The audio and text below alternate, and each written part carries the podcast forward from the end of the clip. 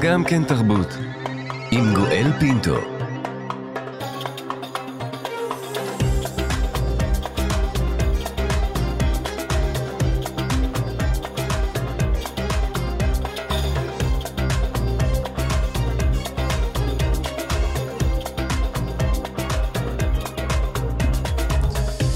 שלום שלום לכולכם, אנחנו כאן, גם כן תרבות, מגזין התרבות של ישראל, בשבוע השלושה עשר למלחמת שבעה באוקטובר, מנסים להשיג נחמה, להתאחד, להרגיש יחד בימים הקשים שעוטפים את כולנו. יותר מ-1,400 ישראלים, אזרחים וחיילים נרצחו, כ-240 נחטפו לעזה ואלפים נפצעו. היום בתוכנית יומה האחרון של שנת 2023, מהשנים האזרחיות האיומות שעברו על אזרחיות ואזרחי ישראל. נבחן כיצד התרבות העולמית והמקומית שצרכנו השנה בקולנוע, בטלוויזיה, במוסיקה, בספרות, שיקפה את האלימות שעטפה אותנו. נדבר על הכלים הדיגיטליים מהבינה המלאכותית ועד טיק טוק, שהיוו עוגן מרכזי בחיינו בשנה זו, ועל הסכנה לחופש ולאמת שהם חשפו אותם אלינו. גם על שתי נשות תרבות מרכזיות בשנה זו בעולם נדבר, מטיילור סוויפט, שהחלה את דרכה כזמרת קאנטרי מתקתקה. להקה והוכרזה השנה כאשת השנה של המגזין טיים ועד גרטה גרוויג, במאית ברבי, שהוכיחה להוליווד שקולנוע יכול לחזור להיות מאורע תרבותי שגורם לאנשים לרגש ולשיח. גם על טלוויזיה נדבר, כל כך הרבה יצירות טלוויזיוניות שוטפות את הרשתות ושירותי הסטרימינג שקשה בכלל להבחין בין טוב לרע, ננסה בכל זאת. עוד דברים רבים ככל שיתיר לנו הזמן, עורך המשדר יאיר ברף, עורכת המשנה ענת שרון בלייס, על ההפקה מיכל שטורחן, על הביצוע הטכני שרון לרנר. אנחנו כאן. כאן תרבות. שנה איומה עברה על הציבור הישראלי, היהודי והערבי. טבח שבעה באוקטובר כמובן, מאות חיילים הרוגים, כשעדיין ההותר לפרסום הנורא מאיר אותנו בכל בוקר. מלחמה בדרום, מלחמה בצפון, מאות אלפי עקורים, קוראים להם במילה מכובסת מפונים, אבל מדובר בפליטים לכל דבר. וכמובן, מעל כולם 129 שבויים ישראלים בעזה. היו עוד דברים איומים בשנה הזאת. מחאה חברתית שנולדה כתוצאה ממהלכי ממשלת נתניהו, ממשלה שרק בסוף השבוע ציינה את יום הולדת האחד, שנה להקמתה, מחאה שהוציאה מאות אלפים לרחובות ופילגה את העם. האלימות שטפה את הרחובות, מאות נרצחים בקרב האזרחים הערבים בישראל, ופיגועי טרור בישראל ובשטחים שהחרידו אותנו כל פעם מחדש. נשאל כעת כיצד התרבות שצרכנו, זו העולמית וזו המקומית, בקולנוע, בטלוויזיה, בטלוויזיה, בספרות, שיקפה את האלימות שעטפה אותנו. נברך לשלום את הפרופסור עמרי הרצוג, חוקר תרבות ומבקר ספרות ממכללת ספיר. תודה לך שאתה נמצא איתנו הבוקר. בוקר טוב, גואל. ולצידך דוקטור דוד גורביץ', חוקר תרבות, מרצה בבית הספר לתקשורת, המכללה למינהל. בוקר טוב גם לך. בוקר טוב. תודה לך שאתה נמצא איתנו. הפרופסור הרצוג, אני רוצה להתחיל איתך ברשותך, ולשאול האם זה הזמן לסיכום, לסיכומים תרבותיים. כשאסון כזה גדול עוטף את כולנו? אמ, זה נראה באמת קצת אה, תלוש, אפילו קצת משונה. אני, אה, כש, כשחשבתי על שנת 23, ונזכרתי שלפני כמה חודשים כולם דיברו על אה, ברבי, על mm. הסרט ברבי. Mm. אמ, ואחרי השביעי באוקטובר, אמ, זה נראה כל כך תלוש ממציאות החיים שלנו. אה, אבסורדי כמעט. אמ, אז יש איזה קו שבר כזה של, לפחות מבחינתי האישית, או מתוך בשביל רבים אחרים, זה מה שהיה לפני ומה שהיה אחרי, ומה שאחרי אפילו בולע את הרושם של השנה הזאת, זה אפילו... אתה אומר, הפרופסור הרצוג, תלוש ואבסורדי, אבל אולי גם לא חשוב? אולי השבעה באוקטובר לימד אותנו פרופורציות והבנה שהברבי והאופנהיימר והטיילור סוויפטים הם לא באמת חשובים לחיים שלנו? לא הייתי אומר שהם לא חשובים, הם הרבה הרבה פחות חשובים, כמובן, בתוך הסערה והאימה שבה אנחנו נמצאים, אבל הם כן הם כן ממקמים אותנו, או לפחות את העולם המערבי, באיזה קונטקסט תרבותי, שלא, ש, שקשור קצת במגמות, ה, אני חושב, הפילוג והקיטוב, שלא היו רק מנת חלקנו פה בישראל, למרות שאצלנו זה היה הרבה יותר, וגם הגיע לתוצאות רצחניות, אבל... Mm-hmm. אבל הכיתוב הזה, שנת 2023 הייתה שנה של כיתוב חברתי, וזה... טראמפ לא ירד מהכותרות עם האישומים הפליליים והשיח המפלג והמקצין בארצות הברית, שהשליך גם על שאר העולם. אמ, כוחות ריאקציונרים בהונגריה ובאיטליה ובספרד ובצרפת ובבלגיה, והנוכחות המתעצמת של, של השיח המפלג ברשתות החברתיות, ואפקט הטריבונה שהופך אותנו לקיצוניים יותר וקשובים פחות. וכל זה משפיע על התרבות הפופולרית שאנחנו צורכים. שהינה בעצם, היא משפיעה במובן הזה, הפרופסור הרצוג, היא נעה בין הרצון שלנו להישען על הוורוד של ברבי כדי לחייך מעט, ומצד שני על האפור של אופנהיימר כדי להיזכר באיזה עולם אנחנו יכולים לחיות. נכון, נכון. ואני חושב שבעידן של כיתוב, אה, לתרבות הפופולרית יש תפקיד מיוחד. זאת אומרת, התרבות הפופולרית תמיד מעמידה איזה מיינסטרים כזה, שכולם יכולים להישען עליו, גם מטעמים כלכליים, אבל בזמנים של אה, משבר וחוסר שיח, המיינסטרים הופך להיות גם לדומיננטי הרבה יותר, הוא מתפקד כמו מדורת שבט mm-hmm. כזו. אבל הוא גם הופך, וזה אולי החידוש של 23, למשהו שהוא נשען הרבה יותר על המוכר. Mm. יש לו משהו סגור יותר, mm. פחות חידוש, פחות ניסיוניות. Mm. הוא, זה מין אי של ודאות mm-hmm. וגם היכרות מוקדמת. מעניין, בשביל זה. כולנו חזרנו לחברים אה, מהשבעה באוקטובר. בדיוק, כן, זה הפרקים בדיוק. שכולנו רואים כל הזמן. נכון, ואני חושב על התופעות התרבותיות הגדולות של 2023, אז יש את ה... הקאמבק של חברים, אבל כל כך הרבה קאמבקים אחרים, וזה לא במקרה. זה בדיוק ה... היסוד המוכר שאפשר להישען עליו במין נוסטלגיה לעולם טוב יותר. זה, אני חושב על ה... כמעט בכל הזירות התרבותיות. האומנים שכבר 20 ו-30 שנה פעילים בעולמנו, טיילר סוויפט עם מסע ההופעות המצליח שלה, וה... שבירת השיאים ברווחיה מספוטיפיי, המופע ההופעות החדש של מדונה, mm-hmm. האוטוביוגרפיה של בריטני ספירס, אמ, המותגים הקיימים והמצליחים בקולנוע, שזה כמובן ברבי עם, עם, עם, עם המשמעות של הסרט הזה, אבל גם הסרטים המצליחים האחרים, mm-hmm. סופר מריו, ספיידרמן, אינדיאנה ג'ונס, צבי הנינג'ה, זאת אומרת, היסודות חוזרים בעצם ליסודות המוכרים בלי לחדש שום דבר, בלי לזעזע את הרקמה העדינה שנוצרה. כדי שיהיה לנו על מה להישען. בוא נשים אה, כן. נקודה ברשותך. דוקטור אה, גורביץ' אעבור אליך, חוקר תרבות, מרצה בבית הספר לתקשורת, המכללה למינהל. מה התפקיד בעיניך של התרבות בימים האלה, כמו שאמר לנו הפרופסור הרצוג, ימים של קיטוב ומשבר? סיכום השנה שלנו לפחות אה, מבחינת החוויה הלאומית, הוא בטח סיכום אפוקליפטי, סיכום של פרנויה, סיכום של דיסטופיה, והיה לנו מספיק תופעות תרבותיות מרכזיות, לפחות אצלנו כאן בישראל, בתרגומים לעברית של יצירות מרכזיות, וגם בסדרת הטלוויזיה המפורסמת, היורשים, mm-hmm. שנתנו ביטוי לאותה תחושה שאנחנו נמצאים באיזה עידן של, אה, של אפוקליפטי מסוים, שבו מגמות מגיעות לידי התפרקות. מדברים על מצב של אה, פרנויה באוויר ואפוקליפסה באוויר. וזה מחזיר אותי ליצירות, כמו מצד אחד הדרך לעין חרוד של עמוס אה, קינן, mm-hmm.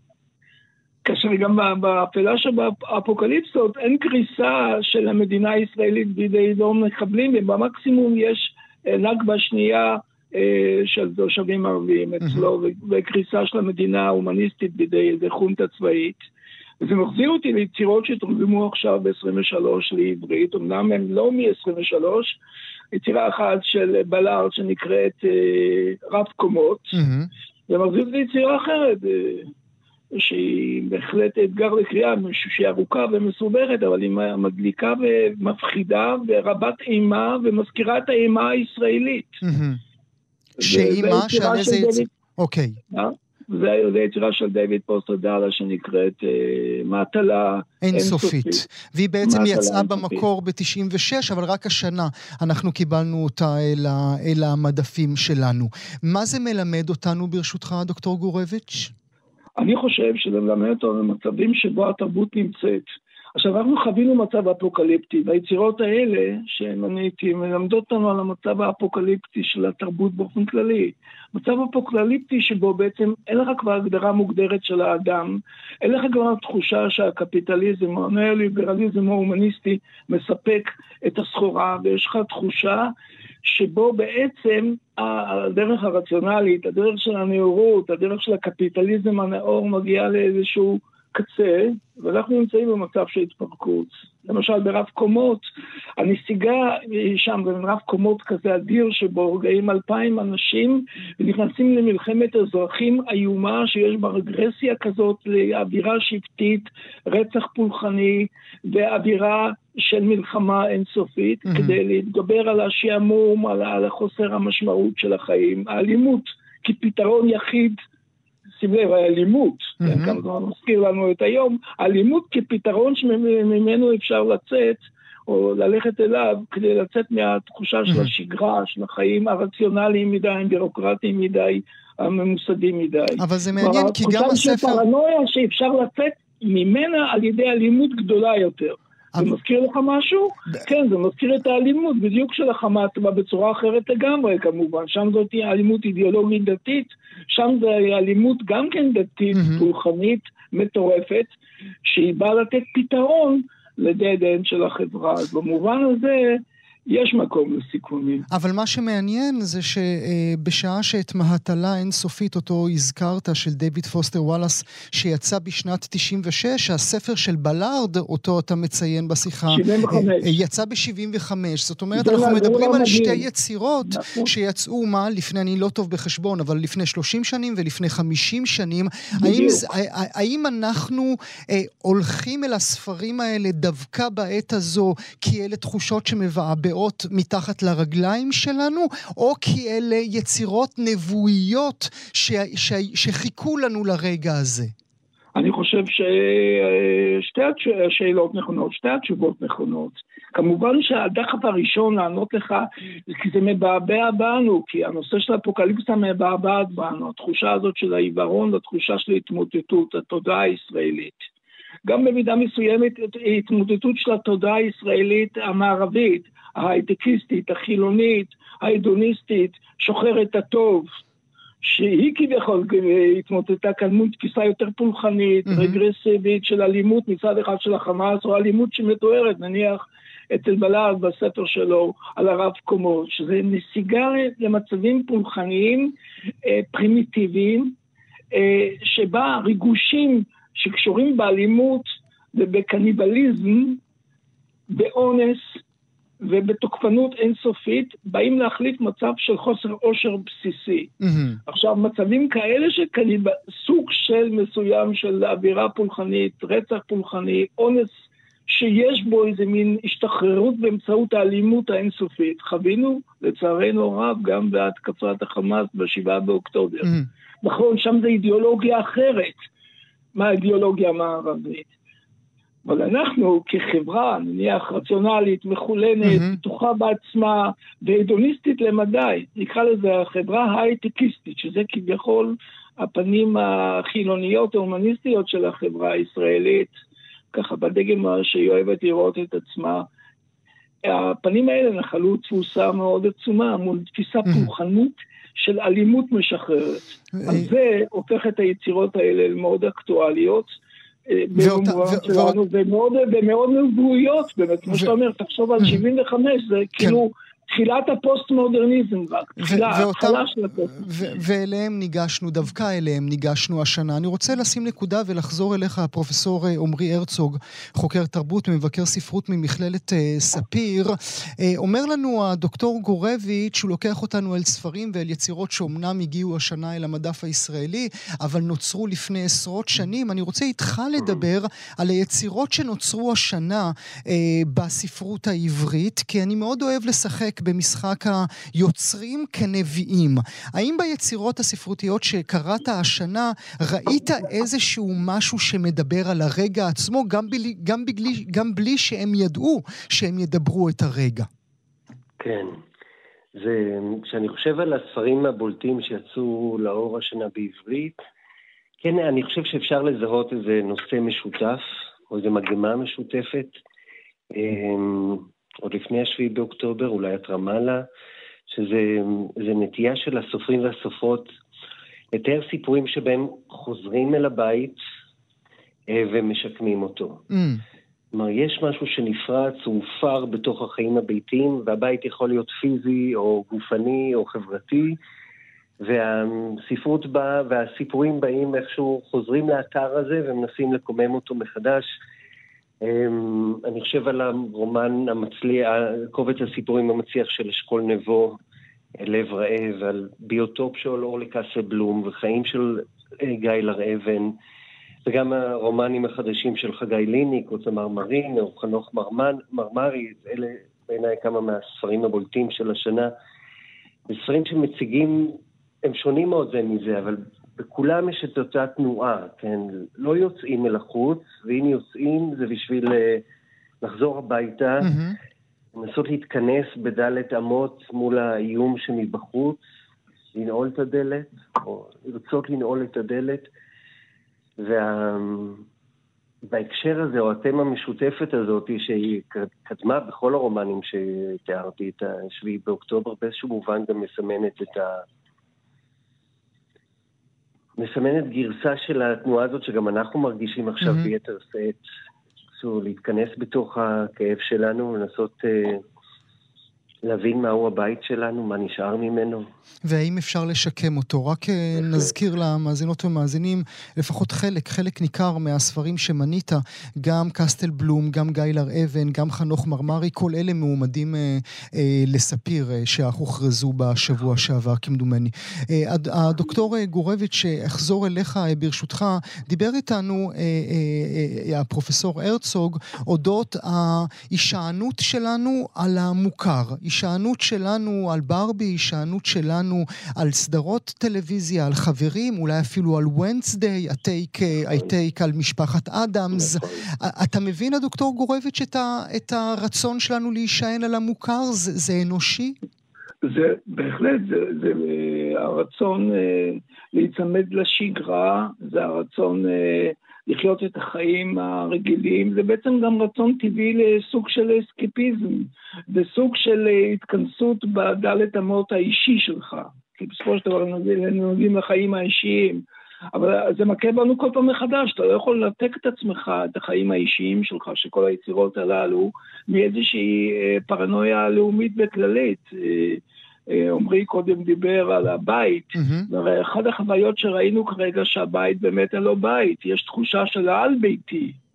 על-ביתי אה, חודר כאילו לתוך המציאות, וזה בדיוק האווירה שיש בסרטים של דיוויד לינץ', וזה בדיוק האווירה שיש של דיוויד פוסטר דאלאס, זה בדיוק האווירה שיש של בלארד, אנחנו מצטרפים לאווירה הכללית של הפרנויה, mm-hmm. שהיא כאילו באוויר בתרבות, אנחנו כאילו מפחדים מהרשתות של התקשורת, ותיאוריות של אה, קונספירציה, והתחושות שכוחות זרים שולטים בנו בלי שאנחנו נוכל להגיע אליהם ולדעת אותם ומה קורה להם, mm-hmm. יש סודות שאנחנו לא יודעים, mm-hmm. זה מתגלה גם עכשיו בפשטה במחדל הזה, mm-hmm. יש סודות שאנחנו לא יודעים, יש רשתות תקשורת עלומות שעובדות ולא עובדות, יש רשתות חברתיות שיש בהן פייק ניוז כל הזמן. הזמן, ויש כל הזמן אה, סיפורים אה, מרגשים כאלה ואחרים שתופסים את המרכז.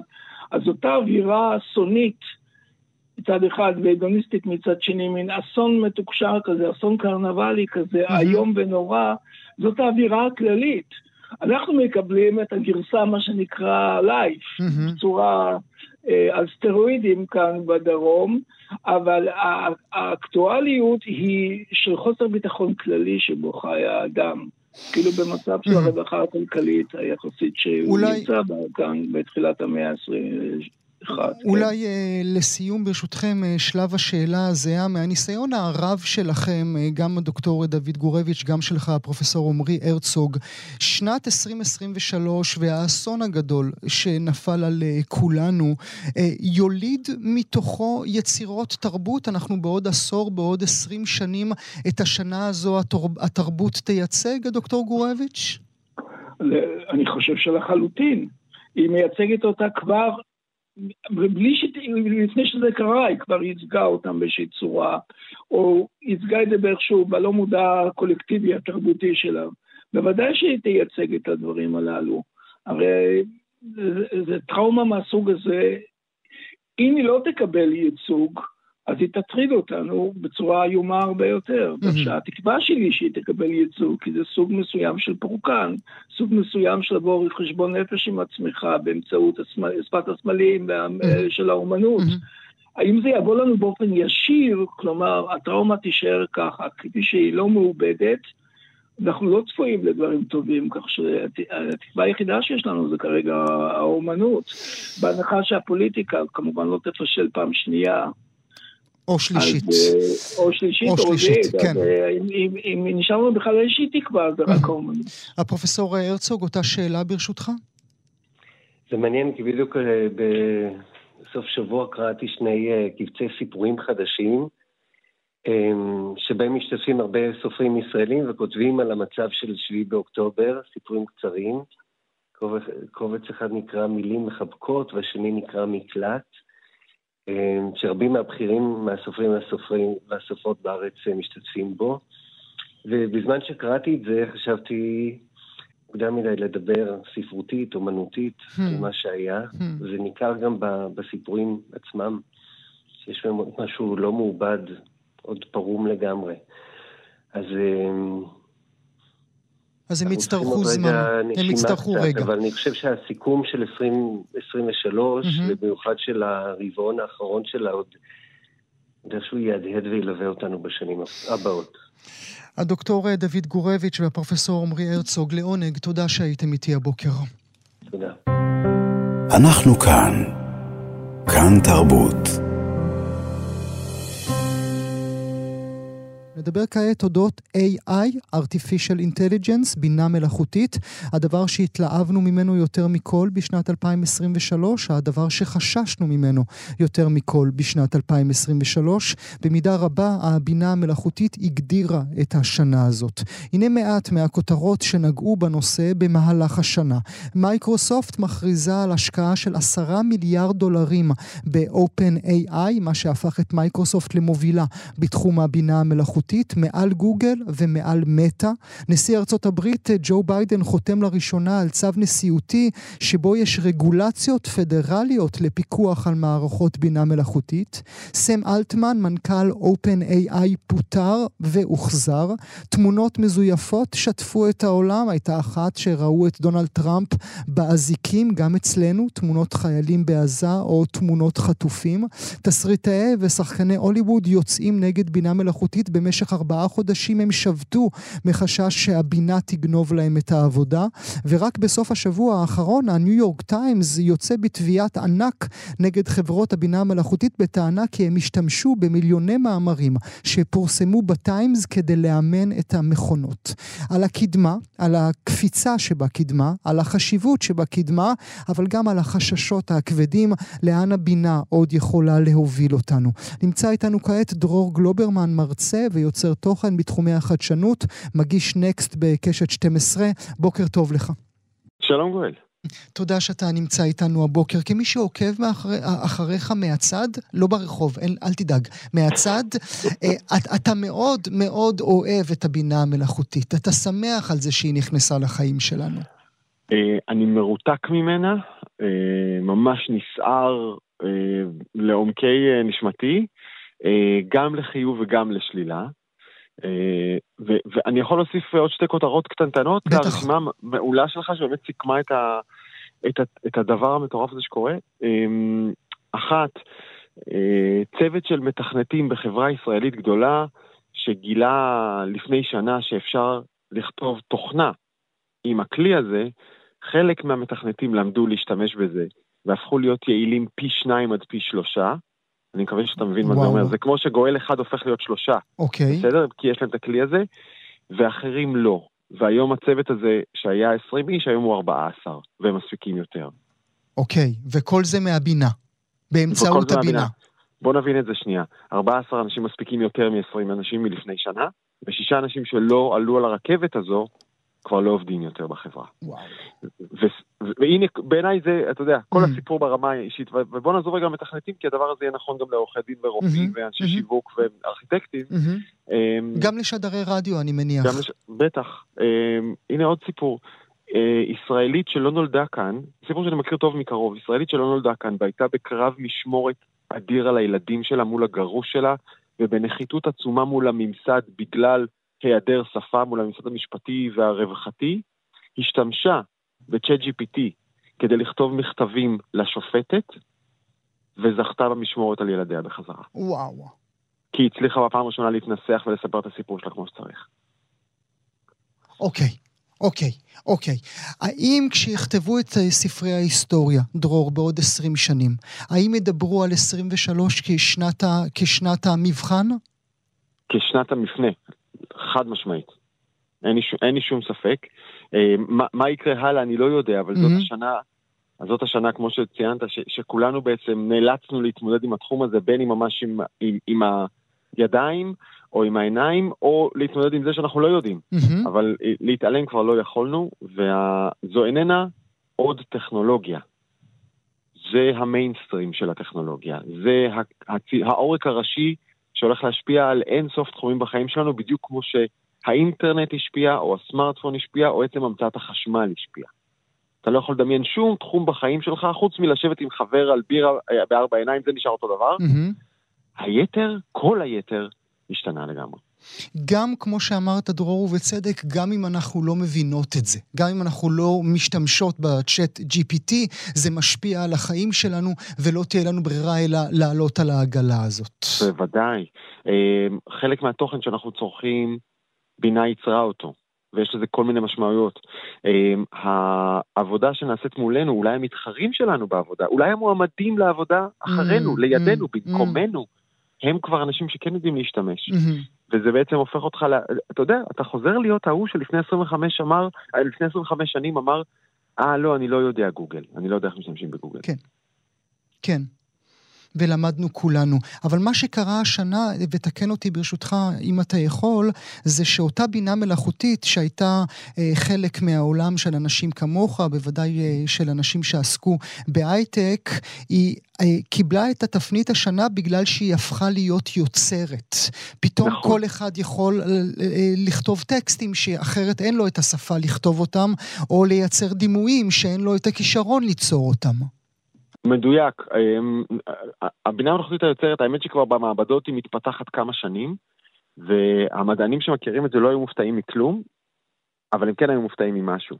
וזה, אה, תדמיין אה, נגיד מנוע של אוטו, בסדר? שמשדרגים אותו משנה לשנה. Mm. פעם הוא היה 1,000, אז 1,100 ואז 1,200, ואתה אתה יכול לנחש שבקפיצה הבאה 1,300 בכמה הוא יהיה יותר חזק. Mm. יש לך איזה ניחוש, יש לך איזה כיוון.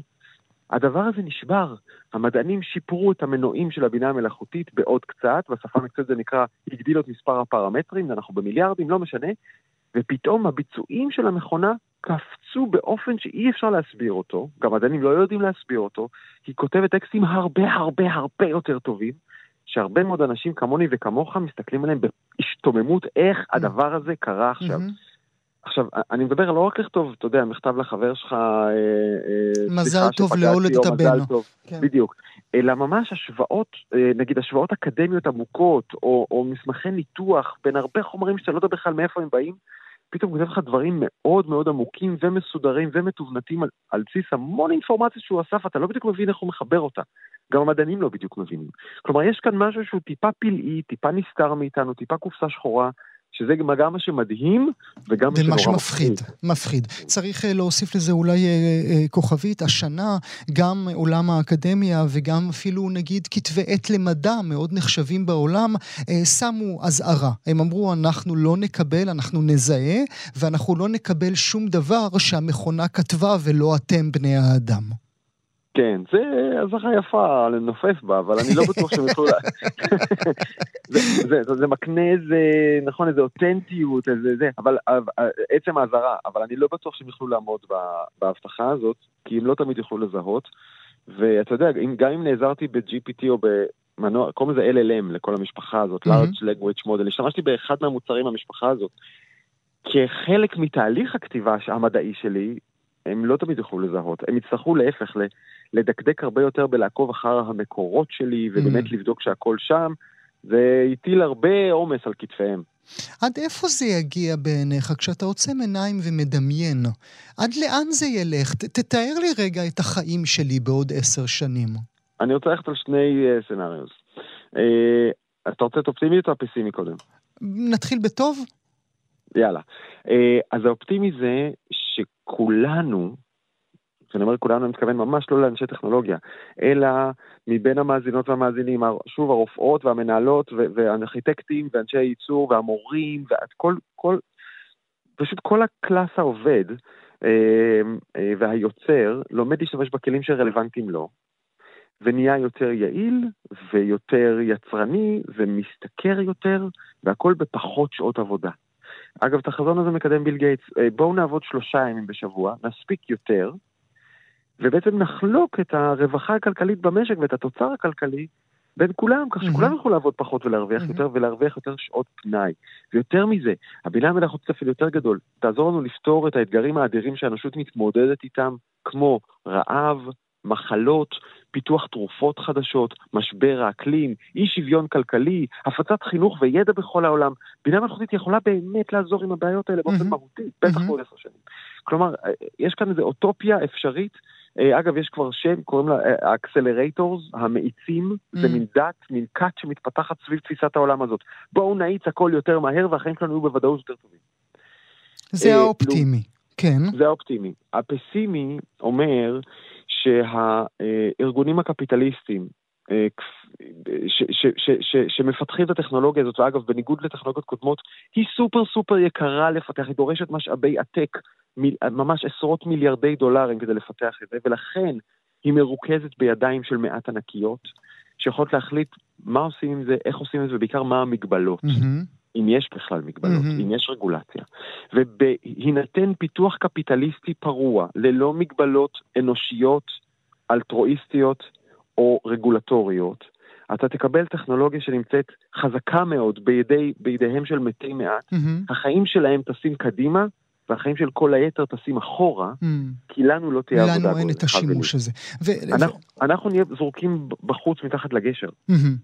אבל הזכרת את המשאבים הכלכליים שזה דורש, אותה בינה מלאכותית, אבל לא רק משאבים כלכליים, גם משאבי טבע. אנחנו יודעים שמבחינה אנרגטית כל השימוש בבינה אה, מלאכותית הורס את הכדור שלנו לגמרי, ושזה מצחיק, כי אני אוכל לבקש מאותה מכונה, אה, אנא אמרי לי כיצד לשפר את הכדור, בשעה שעצם השאלה הורסת את הכדור.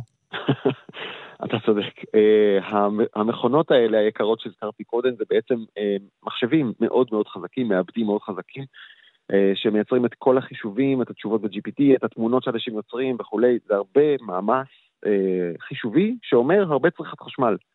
ואני מניח שכבר היום בטח זה צריכת חשמל של מדינה בינונית, אוקיי? Okay? uh, ומן הסתם זה רק ילך ויגדל. זה אומר עצים, זיהום, פחם, כל זה. אה, האם נוכל לוודא שהחשמל שהולך לשם הוא חשמל אה, מתחדש, ירוק, זה ממש לא.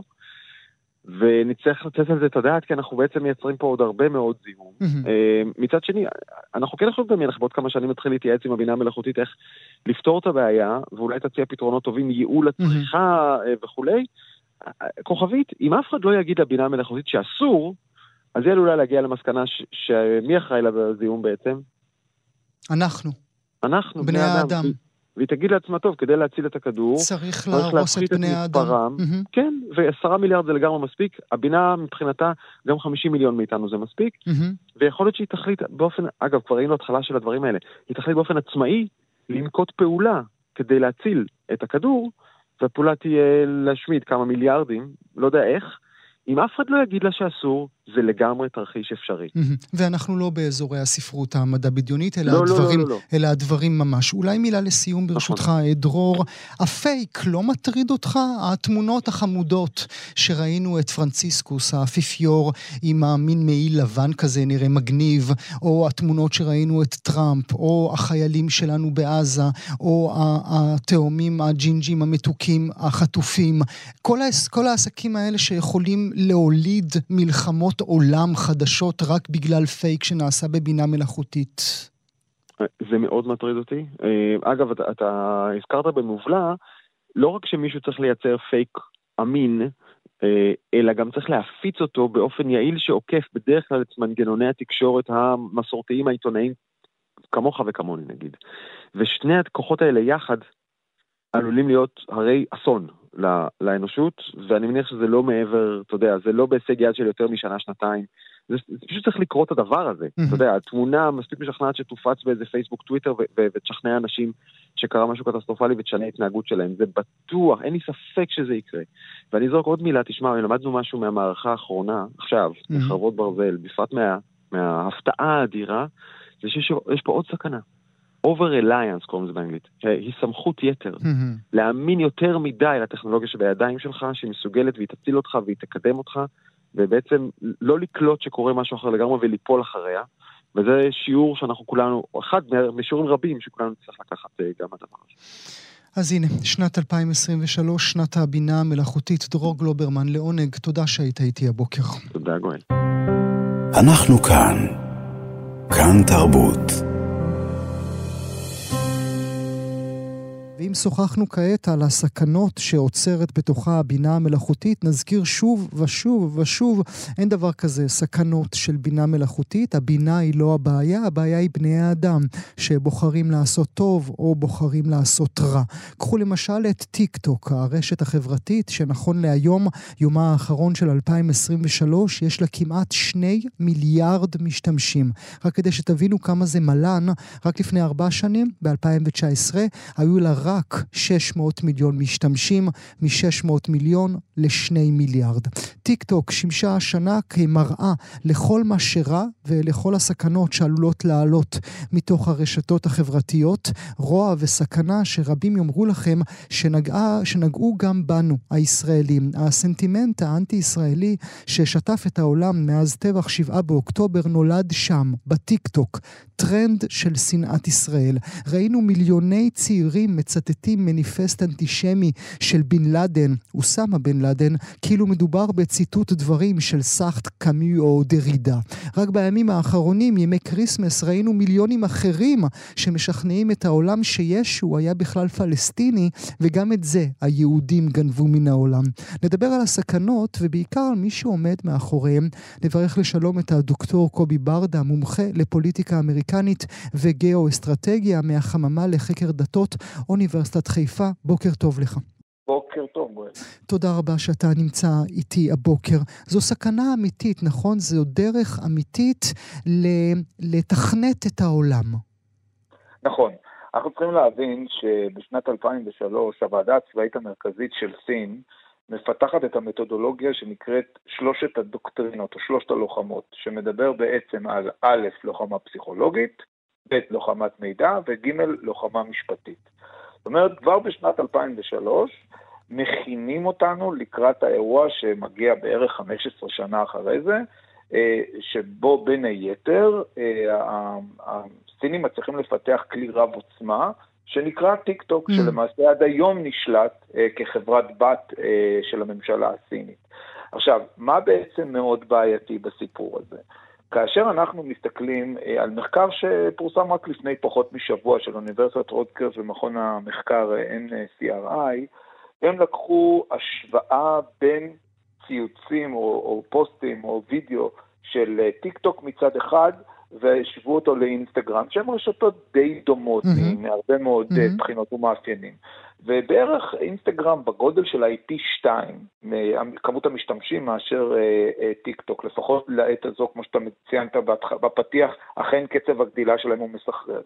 ואז כשהם לקחו אה, אמנים אה, כמו טיילור סוויפט או אה, כדורגלנים כמו רונלדו, מצאו יחס של 2.2 פוסט פוסטים באינסטגרם מול אחד אה, בטיקטוק, שזה אכן משקף mm. את הגודל, את, את השווי אה, עוצמתיות. אוקיי, אה, זאת אומרת באינסטגרם אה, כתבו פעמיים על סוויפט, לעומת אה, טיקטוק שכתבו פעם אחת. נכון, או וידאו בהקשר הזה. אבל כשלקחו לנתח סוגיות פוליטיות, בין אם המפלגה הקומוניסטית הסינית בעדה, או, אם, mm-hmm. או בין אם נגדה, פה אה, התגלו לנו הממצאים המדהימים. קח לדוגמה את אוקראינה. אוקראינה שהממשלה הסינית מצדדת ברוסיה בהקשר הזה, אז כנגד שמונה וחצי פוסטים שהיו באינסטגרם היה רק אחד בטיקטוק. אם אתה מחפש למשל משהו הרבה יותר מובהק, כמו למשל ההפגנות בהונג קונג, שם 206 פוסטים באינסטגרם עבור כל אחד בטיקטוק. ולבסוף, אם אתה רוצה לחפש מקום שבו הם כן דוחפים נרטיב, אז למשל זה ההזדהות עם קשמיר, חבל קשמיר, העניין הזה שהוא נמצא בלב העיסוקים של הממשלה הסינית, אתה מקבל 661 אה, וידאוים מול אחד בלבד באינסטגרם. זאת אומרת, מעל ומעבר לכל ספק, ניתן לראות 661 את ה... בטיקטוק לעומת רק אחד בדיוק. באינסטגרם. אוקיי. נכון. עכשיו, ואם אנחנו רוצים להגיע לישראל, אז סקר אחר, כן, ש, שעשה אה, מכון אחר, שבדק, קוראים לו פרוף גלווי, הוא בדק, נכון ל-30 לאוקטובר, הוא בדק את ההשטג שנקרא Stand with Israel לעומת Stand with Palestine. זאת אומרת, פחות או יותר אמור היה להיות איזשהו סוג של שוויון. אתה רוצה אה, להאמין שמול 324 מיליון של השטג Stand with Israel, ההשטג Stand with Palestine זכה ל-3.4 מיליארד, זאת אומרת פי עשרה כאשר המנוע הזה, האלגוריתם הזה מאפשר בעצם לאותו דור Z mm-hmm. להיחשף למשהו שהוא, במיוחד אגב, כאשר רובם נמצאים וצורכים את החדשות שלהם mm-hmm. מתוך כן, המנוע כן, הזה, כן. לבנות את הסביבה המאוד מאוד בעייתית mm-hmm. שלנו, לא שלנו אגב, של כל המערב, כמו שאתה רואה. בהתמודדות מול הדוקטרינה. אז אני רוצה רגע לחזור איתך ברשותך לתחילת השיחה, ואולי גם בסוג של... של אה, מנהרת זמן, של טוני ודג. אתה באמת מדמיין שב-2003 ישבו נבחרי אה, הדמון הסיני הגדול ותכננו את ההשתלטות שלהם על השיח העולמי ב-2023? אני לא, אני, לא, אני לא חושב ואני לא אומר, יש אצלי מי שרוצה יכול לעקוב אחריי בחשבון הטוויטר שלי, יש לי הפנייה מדויקת, הוא יכול לקרוא את זה בעצמו. זאת אומרת, כאשר אתה יושב ואתה בונה בעצם את חקר העתיד, אוקיי? אתה בונה אה, והחבר'ה הסינים מאוד מאוד מסודרים במה שהם רוצים לעשות בטווח של ה-20, 50 ו-100 שנים הבאות. יש להם דוקטרינה. עכשיו, הם לא ידעו שיקראו לזה טיק טוק, והם לא ידעו שבהכרח דווקא המנוע של טיק טוק להיות כזה שיתפוס. Mm-hmm. נכון, אבל הם ידעו שזה הוקטור שאליו הם עובדים, זה מה שהם רוצים לכוון ולעשות, וזה בסופו של דבר מה שקרה. עכשיו, מהרגע שזה מה שקרה, הם אכן עשו מה שהאמריקאים קוראים לזה to capitalize, זה, זה, זה, זה לדחוף את זה עוד יותר קדימה. Mm-hmm. עכשיו, זה לא אני אומר את זה, שזה הפך להיות סכנה למערב, זה גופים וממשלות בכל העולם. קח לדוגמה את הסנאט הצרפתי שמפרסם לפני חודשיים דוח אזהרה, שהוא מספר על זה שהממשלה הסינית מחזיקה, אה, אני, אני מצטט, השפעה אסטרטגית על המערב בתוך כדי ניהול מלחמות קוגנטיביות. זאת אומרת, כאשר אתה לוקח, או, או שאתה רואה למשל מה שקורה ואפילו בחברות מסחריות אמריקאיות, דוגמת אה, חברת תעופה דלתא, הבנק וולס פארגו, אה, אה, אמזון, דורשים להסיר את ה, מהעובדים שלהם את האפליקציה, mm-hmm. כי הם מבינים שיש פה סכנה אמיתית אה, לריגול תעשייתי, mm-hmm. לעיסוק קבצים. אלה דברים שאתה... אבל עכשיו אנחנו מבינים יותר מזה, אנחנו מבינים שינוע, שינוע אמיתי של אה, דעת קהל. רק, רק עכשיו אנחנו, אפרופו הדברים שדיברת קודם, והזכרנו את כבר את אה, אוסמה בן לאדן, אה, במייל האחרון, בעיתון מייל, אה, פרסמו סקר, מייל, נכון. אה, שבו, סקר שבו מלמדים אותנו שלאחד, אחד מתוך חמש אמריקנים יש דעה חיובית על אוסמה בן לאדן. בדור הזה, בדור הזה. האיש שהרס להם את מגדלי התאומים, והיום הם חושבים עליו כדמות חיובית. זה לא מקרי, כי זה, החבר'ה האלה בגילאי 18 עד 24, הם לא צופים בטלוויזיה. המושג טלוויזיה לא רלוונטי להם, מה שאנחנו ראינו, מה שנקרא צפייה ליניארית. הם מקבלים את תמונת המציאות שלהם מורכבת ברשתות החברתיות. כאשר הרשתות החברתיות יש בהן הטיה כזאת משמעותית, כפי שהצגתי לך את הנתונים, זה לא... הרי אם אנחנו מדברים על בן לאדן, רק לפני כשלושה שבועות אחד הטרנדים הכי גדולים שהיה בטיקטוק היה Letter to America, כן. שדאג לשלוף אותו מלפני, אה, משנת 2002, לפני 21 שנה, ונערות ונערים אמריקאים שאומרים זה שינה את חיי, כן. אני בבת אחת הבנתי מה כן. קורה, ראיתי את האור וכן הלאה. האם יש לנו, האם לנו, הקטנים, ישראל, יש דרך להתמודד אל מול סין הגדולה כשאלה הנתונים שאתה מציב בפנינו, או שכדאי שנוותר פשוט? לא, אני חושב שבגדול, אם אנחנו רואים כל המערב מנסה לבחון את עצמו מה הוא עושה עם הסיפור של טיקטוק, כמובן שאם תדבר עם טיקטוק הם יגידו שזה... חברה אה, אמריקנית, שזה, זה לא קשור אליהם. חברה אמריקנית, זה לא mm-hmm. קשור וכן הלאה, והכל מאוד מקרי, ובסופו של דבר האלגוריתם מתוכנן כדי אה, למשוך את הבן אדם להמשיך ולצרוך שעות, ומה לעשות, אם מעניין אותו דבר כזה או דבר אחר, זה מה שהאלגוריתם יציג. לא, הם גם יגידו לך, אגב, למען, למען להיות מספיק הוגנים, mm-hmm. שה-Letter to America, מהרגע שהוא הופיע, הם עשו הכל כדי להסיר אותו, וגם תכנים אנטישמיים. אבל בסופו של דבר, כאשר אתה רואה כל כך הרבה גופים ממשלתיים, אה, כלומר ממשלות, חברות פרטיות ואחרות שעושות הכל, כולל אגב, יש חקיקה שעברה במדינת מונטנה, אגב, כרגע היא הושעתה על ידי בית משפט עליון של מונטנה, שאוסר על הפלטפורמות, גם אפל וגם גוגל פליי להעלות את האפליקציה של טיק טוק. אני מעריך ששנת 2024 תהיה שנה שתעמוד בשיא ליבת העיסוקים אה, של מערכת הבחירות האמריקאית, ולו מהסיבה שהתחושה היא שהחברים האלה של טיק טוק ינסו להנדס או להשפיע על המצביעים. באופן שאותו הם רוצים לקדם אג'נדות שלהם. אז בוא נדבר אה, אולי לסיום אודות אותו הינדוס שאתה אה, מדבר. כי יש כאן משהו נורא נורא מתוחכם, אולי אפילו הייתי אומר מתוחכם מדי בשבילי להבין.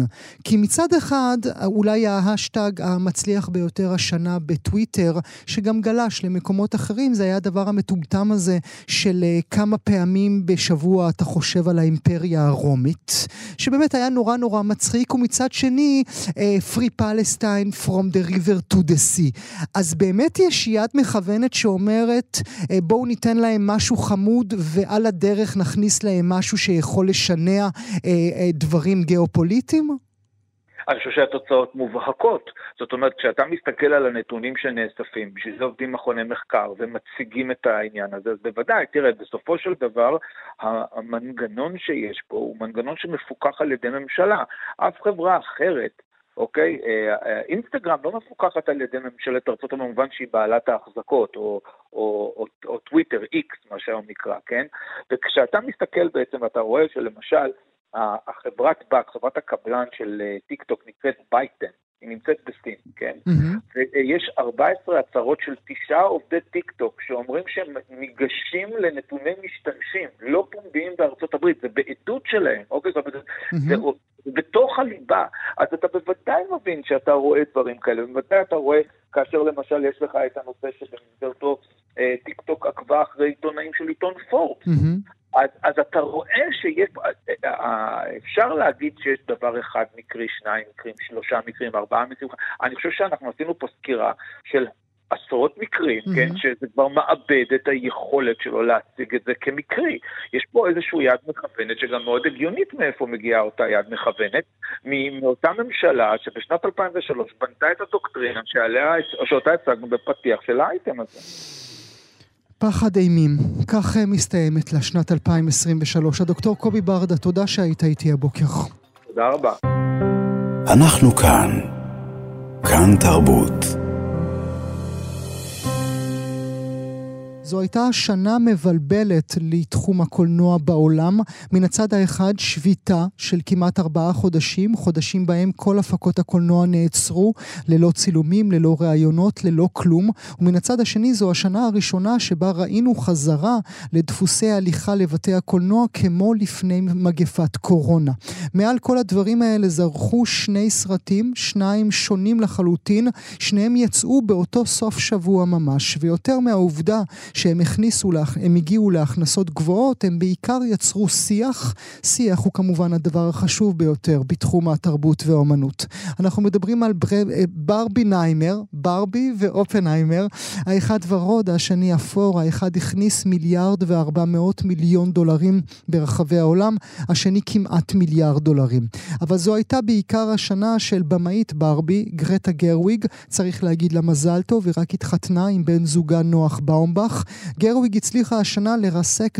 דעות קדומות בהוליווד, היא הוכיחה שאיכות וקלילות יכולים ללכת יחד, היא הוכיחה שאישה יכולה לביים סרט שובר קופות, ובעיקר היא הוכיחה שקהל צופי הקולנוע לא מורכב רק מבנים צעירים שרוצים לצפות בסרטי גיבורי על, אלא גם מבנות צעירות שאוהבות לשחק בבובות. נדבר כעת אודות גרוויג וההצלחה הרבה שלה בשנת 2023. נעשה זאת עם מועמדת לאוסקר משלנו, קרני אריאלי, שיחד עם שאול פריד אה, מועמדת לאוסקר על סרטם ויילד סאמון. שלום קרני. אהלן, שלום גואל. תודה רבה שאת נמצאת איתנו. נעזוב רגע את גרוויג וברבי, נברך אותך על מועמדות לאוסקר. Uh, כן, קודם רק כן, אני אגיד זה שורטליסט, כן? אז יש שורטליסט ואז מועמדות, uh, אבל אנחנו מאוד שמחים וגאים ביחד עם עוד סרט ישראלי, to Pig, של טל קנטור. שדיברנו אודותיו בשבוע שעבר. האמנת נכון. שהסרט הזה יביא אתכם, הוא הביא אתכם כבר לפסטיבל כאן, שהוא יביא אתכם גם לאוסקר? אני לא יודעת, תשמע, זה מרגיש כמו לפני שנים שאנחנו דיברנו בכאן. אתה יודע, הלב שלנו נשבר ביחד עם כולם. ואני מקווה שזה יגיע, אתה יודע, זה סרט שמדבר על המצב האקולוגי, זה סרט שמדבר על אנושיות, זה סיפור של אה, מסע של דגה סלמן בתור אישה, ויש לו הרבה פרללס לחיים עכשיו, איך אנחנו מתייחסים לטבע, וגם איך אנחנו מתייחסים אחד לשני, mm-hmm. לאנושות. Mm-hmm. וזה כל כך מדבר את הרגע עצמו, ונדמה לי בכלל, קרני, שאת הכל אני רואה היום דרך העיניים של שבעה באוקטובר. פתאום הכל מקבל מימדים וקומות אה, נוספים. אה, אז, נכון. זו, אז זו הברכה שלנו אלייך. בואי נדבר תודה. ברשותך על uh, גרטה גרוויג. איך, איך זו השנה שלה? אני, אני אגיד לך מה, אני כל כך, גם אם אוהבים את ברבי וגם אם לא, אני חושבת שמה שמדהים בגרטה, שאישה שאפשר להתחבר אליה, שהיא אישה אמיתית, אה, במאית ויוצרת, וכל ה-imperfections, כל הדברים שלא מושלמים אצלה, זה כמו לעשות רוטינג uh, לאנדרדוג. זה הדבר mm-hmm. הכי כיף בעולם, mm-hmm. שהיא עומדת מול הוליווד, ויש הרבה נשים ש, שהיו בדרך קודם, אבל uh, מעט, והיא עשתה את זה, והביאה איתה את כל השפה שלה, וזה נורא כיף. Uh, כיף לראות, mm-hmm. כיף לראות אותה לנצח את הכל, וכמו שאמרת לנו בשיחה מוקדמת, מי לעזאזל עושה שני ילדים ושני סרטים באותו זמן? זה בתור אימא, אני אומרת, מי לעזאזל עושה שני ילדים ו- ושני סרטים? כאילו, היא, כנראה שהיא הבינה שאין זמן טוב, כמו שכולנו מבינים, מבינות, אה, והיא פשוט הלכה על זה, תמיד צריך עזרה. אה, אני חושבת שהיא הזמינה משפחות לסט, לפי מה שהבנתי, ובטוח שהיה לה הרבה עזרה. לא עושים כזה דבר בלי עזרה, אבל אה, אני חושבת שצריך שיהיה הרבה יותר צ'יילדקר והרבה יותר דיבור על... משפחות בסט של הקולנוע, זה נורא חשוב לנשים, לאימהות, להורים, זה צריך להיות מנדטורי. אמ, ואני כן מעריצה אותה על זה, בלי קשר. וזה נתן אה, בעצם מודל חדש. הוליווד קיבלה השנה מודל חדש על איך הדברים יכולים להיעשות, וגם אם הם נעשים בצורה אחרת, עדיין הם יכולים להיות הסרט המרוויח ביותר של אותה השנה. נכון, אני חושבת שעוד פעם זה רוטינג for the underdog. יש איזה משהו בטבע האנושי שלנו אנחנו לא הרי מושלמים, אנחנו לא כמו פרסומת שייני של איזה מכונית פאר. יש לנו flaws ו-imperfections ובעיות, ואני חושבת שגרטה עם ה-quirkiness היא ה-every woman. Mm-hmm. יש בה משהו שמשקף את ה-woman שרוב הנשים הם לא בהוליווד, ה image שנתנו לנו של מה זה נשים, מה זה אהבה, זה הרי הכל סוג של אשליה, וזה יוצר לנו תחושה פחות טובה לדעתי עם המציאות. לפעמים זה אסקפיזם, לפעמים לא. אני חושבת ש... שיצרה איזושהי מציאות שאפשר להתחבר אליה. גם הדיאלוג, אתה יודע, הוא נורא אמיתי. קראתי שהיא עובדת על דיאלוג שבו נכנסים לדיבור אחד של השני, שהוא הרבה יותר ריאלי. Mm-hmm. וזה כל כך נכון, אף אחד לא מחכה עד שהשני יסיים את המשפט, בטח שלא בארץ. גם לא באנגלית, גם לא באנגלית. אבל גם, דבר... גם בכל העולם, ברור. דבר, דבר מדהים לא פחות, זה העובדה שכאשר בעבר דיברו על אה, גרטה גרוויג, דיברו אודותיה, למרות הכישרון הרב שלה ולמרות הדברים היפים שהיא עשתה, דיברו עליה בתור החצי השני של נוח באומבך.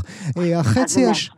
החצי השני של מי שעשה סרטים מאוד כבדים, מאוד יפים, סיפור נשואים ופרנסס אה ו- וחיים אה, בין השורות, כשהיינו צעירים, סיפורי מיירוביץ', כן, מין סרטים כאלה שהולכים לסינמטק כדי לראות אותם, אה, והיא תמיד הייתה החצי השני שלו, והיא הוכיחה שאפשר גם וגם. לא, לא רק זה, היא התעקשה להביא אותו בתור כותב לברבי. Mm-hmm. זאת אומרת, הפאוור שלה, אה, ודרך אגב, אני מתה גם על הסרטים שלו, אבל אני חושבת שהיא הוכיחה שהיא כותבת ובמאית ושחקנית, ו...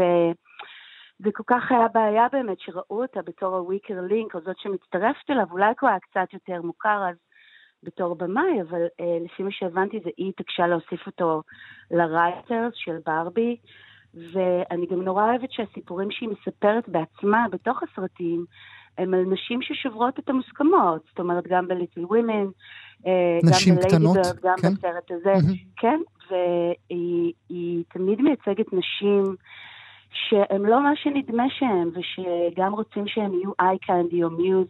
בהיסטוריה של הסרטים הרבה פעמים אנשים הם מיוז, כן? Mm-hmm. וצריך uh, לשבור את זה, ומי שיכול לשבור את זה זה בעיקר במאיות נשים, למרות שיש גם כמובן במאים שעושים את זה, ונורא אהבתי נגיד את תיאור דמות של, uh, של גולדה עכשיו, mm-hmm. שהיא דמות נורא מורכבת של הלן מירן, שגיא נתיב ביים, אבל uh, רוב הדמויות של נשים בקולנוע הם הרבה פעמים האיי קנדי, או ה... המיוז, ואני חושבת שגרטה יש לה הרבה עבודה ביחד עם עוד הרבה במאיות. לא, לא רק עבודה, אלא גם חובת ההוכחה עליה. זאת אומרת, בואי תוכיחי לנו שברבי, ואני חושב שכאן, אה, שכאן בעצם יש את החלוקה בין אוהדי ברבי ללא אוהדי ברבי. כי חובת ההוכחה על גרטה הייתה להוכיח שברבי היא מודל פמיניסטי. עכשיו, באמת, את, את צריכה להיות אה, לא רק קורקי, כמו שאת אומרת, אלא ממש חוצפנית, בשביל בכלל להניח את הפרמיס הזה על השולחן. השולחן כאילו ברבי היא מודל פמיניסטי. נכון, מה שגרטה אמרה, ונורא אהבתי, היא אמרה שהיא גדלה בבית שאימא שלה גם לא הייתה בטוחה בקשר לברבי, אה, אז כבר היה לה את הדואליות הזאת בשיח שלה, וגם היא, בתור אימא, מתמודדת עם איך זה להיות אישה אמיתית בהוליווד, וה image הזה הנשי, ואני חושבת שהיא הציגה בסרט הזה, באמת, גם אם אוהבים את זה וגם אם לא, היא עשתה הישג מדהים, ויש שם ב flip world הזה, שבו כן, הוא חסר משמעות, וברבי היא ה president וה... אי אפשר שלא להסתכל על זה, על reflection של העולם היום, עם זה ש... עם כל מה שקורה באמריקה, עם זכויות נשים ובכלל בעולם, עם כל מה שקורה עם איך שלא מקשיבים לנשים ומעמד האישה בעולם. אני חושבת שהפליפורד של ברבי הוא לסן מאוד חשוב מעבר לרק ברבי ועם מה משחקים. וילדות של העתיד צריכות לראות כאלה סרטים, אין ברירה. חייבות. גם אם זה הכל ורוד, אה, גם אם, אה, גם אם זה מדבר נשיות אולי בצורה, אה, בצורה ישנה יותר? תראה, הדואליות זה מה שחשוב. זאת אומרת, אם לא היה את הדמות של האימא שם, שעושה את הספיץ' הזה על כמה קשה להיות אישה. Mm-hmm. אם לא היה את ההומור הזה והציניות, כן. שהיא באה לאתר בנייה ואומרת, אוי, סוף סוף נמצא נשים. כאילו, אתה יודע, כל ה... יש בזה כוח בגלל שיש שם את הדואליות, אבל יכול להיות שאתה תיכנס לסרט ולא תבין את הדואליות ולא תראה mm-hmm. את החוכמה, mm-hmm. מה שעומד מאחורי זה. אה, אני אישית לא הכי אוהבת את כל הוורוד והסט וזה, אבל בכל מקרה יש לזה חשיבות, כי מה שהיא עושה זה, זה גם סוג של trickery, אתה מבין? גם אנשים שבאים שמתים על ברבי ומתים על mm-hmm. ה image הקודם, יש להם איזה flip כן. world להתמודד איתו, שהיא מאכילה אותו, וזה זה חכם, כן? צריך uh, להגיד, היא כבר הייתה מועמדת פעמיים לאוסקר, גם על ליידי ברד, גם על נכון. התסריט וגם על הבימוי וגם uh, על נשים קטנות היא הייתה מועמדת על התסריט. אני מניח שבשבועות הקרובים, כאשר יוכרזו כל המועמדים לשנה זו של האוסקר, אנחנו נשמע את השם שלה שוב ושוב ושוב ושוב. אולי מילה לסיום, נכון. אם, uh, אם תרשי לי. Uh, היא... עושה לעצמה או שהיא עושה עבור נשים? האם הדלת הגדולה הזו שהיא פתחה ב-2023 יצליחו עוד כמה נשים להשתחל דרכה? נראה לי שכל אישה שבאה לפני אישה אחרת סוללת איזושהי דרך. אה, נראה לי אה, גלוריה סטיינם אמרה את זה. אה, women are elevated on other women's shoulders. בפמיניזם צריך שכולנו נהיה במחנה אחד וגם uh, גברים כלולים בזה, וצריך to elevate each other ולחגוג אחת לשנייה גם, לפרגן, וזה נורא חשוב, בטוח שהיא פתחה דלתות, בטוח שזה שאנשים רואים שהסרט הזה הצליח ושיש לו מקום, ועוד סרטים שלה ועוד במאיות, אתה יודע, סאם טלר ווד, סופיה קופולה, סאלי פוטר, לא משנה מי, זה סולל דרך, כי אין לנו yellow brick road, mm-hmm. וצריך לראות דוגמאות לפנינו בשביל להבין מה אפשר לעשות. צריך להיעזר אחת בשנייה ולפתוח דלתות, לסלול את הכביש, ואתה יודע, עכשיו היא תהיה president של ה Cannes jury כן. בשנה הבאה. זה גם חשוב. יושבת ראש במקומות... חבר השיפוט של קאן הקרוב, כן. של קאן, בדיוק, זה נורא חשוב, כי גם זה פותח דלתות, וזה באיפה שאנשים מחליטים החלטות, אתה יודע, זה, זה priceless, זה חשוב. אנחנו אה, נחזיק עבורה אצבעות, אנחנו כמובן אה, נסיים עם ה Barbie world. אני אודה לך מאוד, קרני אריאלי, ברכות לך ולשאול, שאול פריד, על המועמדות שלכם ל shortlist של האוסקר עם Wild אה, Summon. גם לכם אנחנו מחזיקות אצבעות. תודה רבה. אנחנו כאן. כאן תרבות. ונדבר כעת על טלוויזיה. כל כך הרבה סדרות, כל כך הרבה ערוצים, כל כך הרבה שירותי סטרימינג, דבר שמייצר תוכן רב, אבל מרחיק את כולנו מיצירה אחת שיוצרת שיח במטבחוני מקומות העבודה.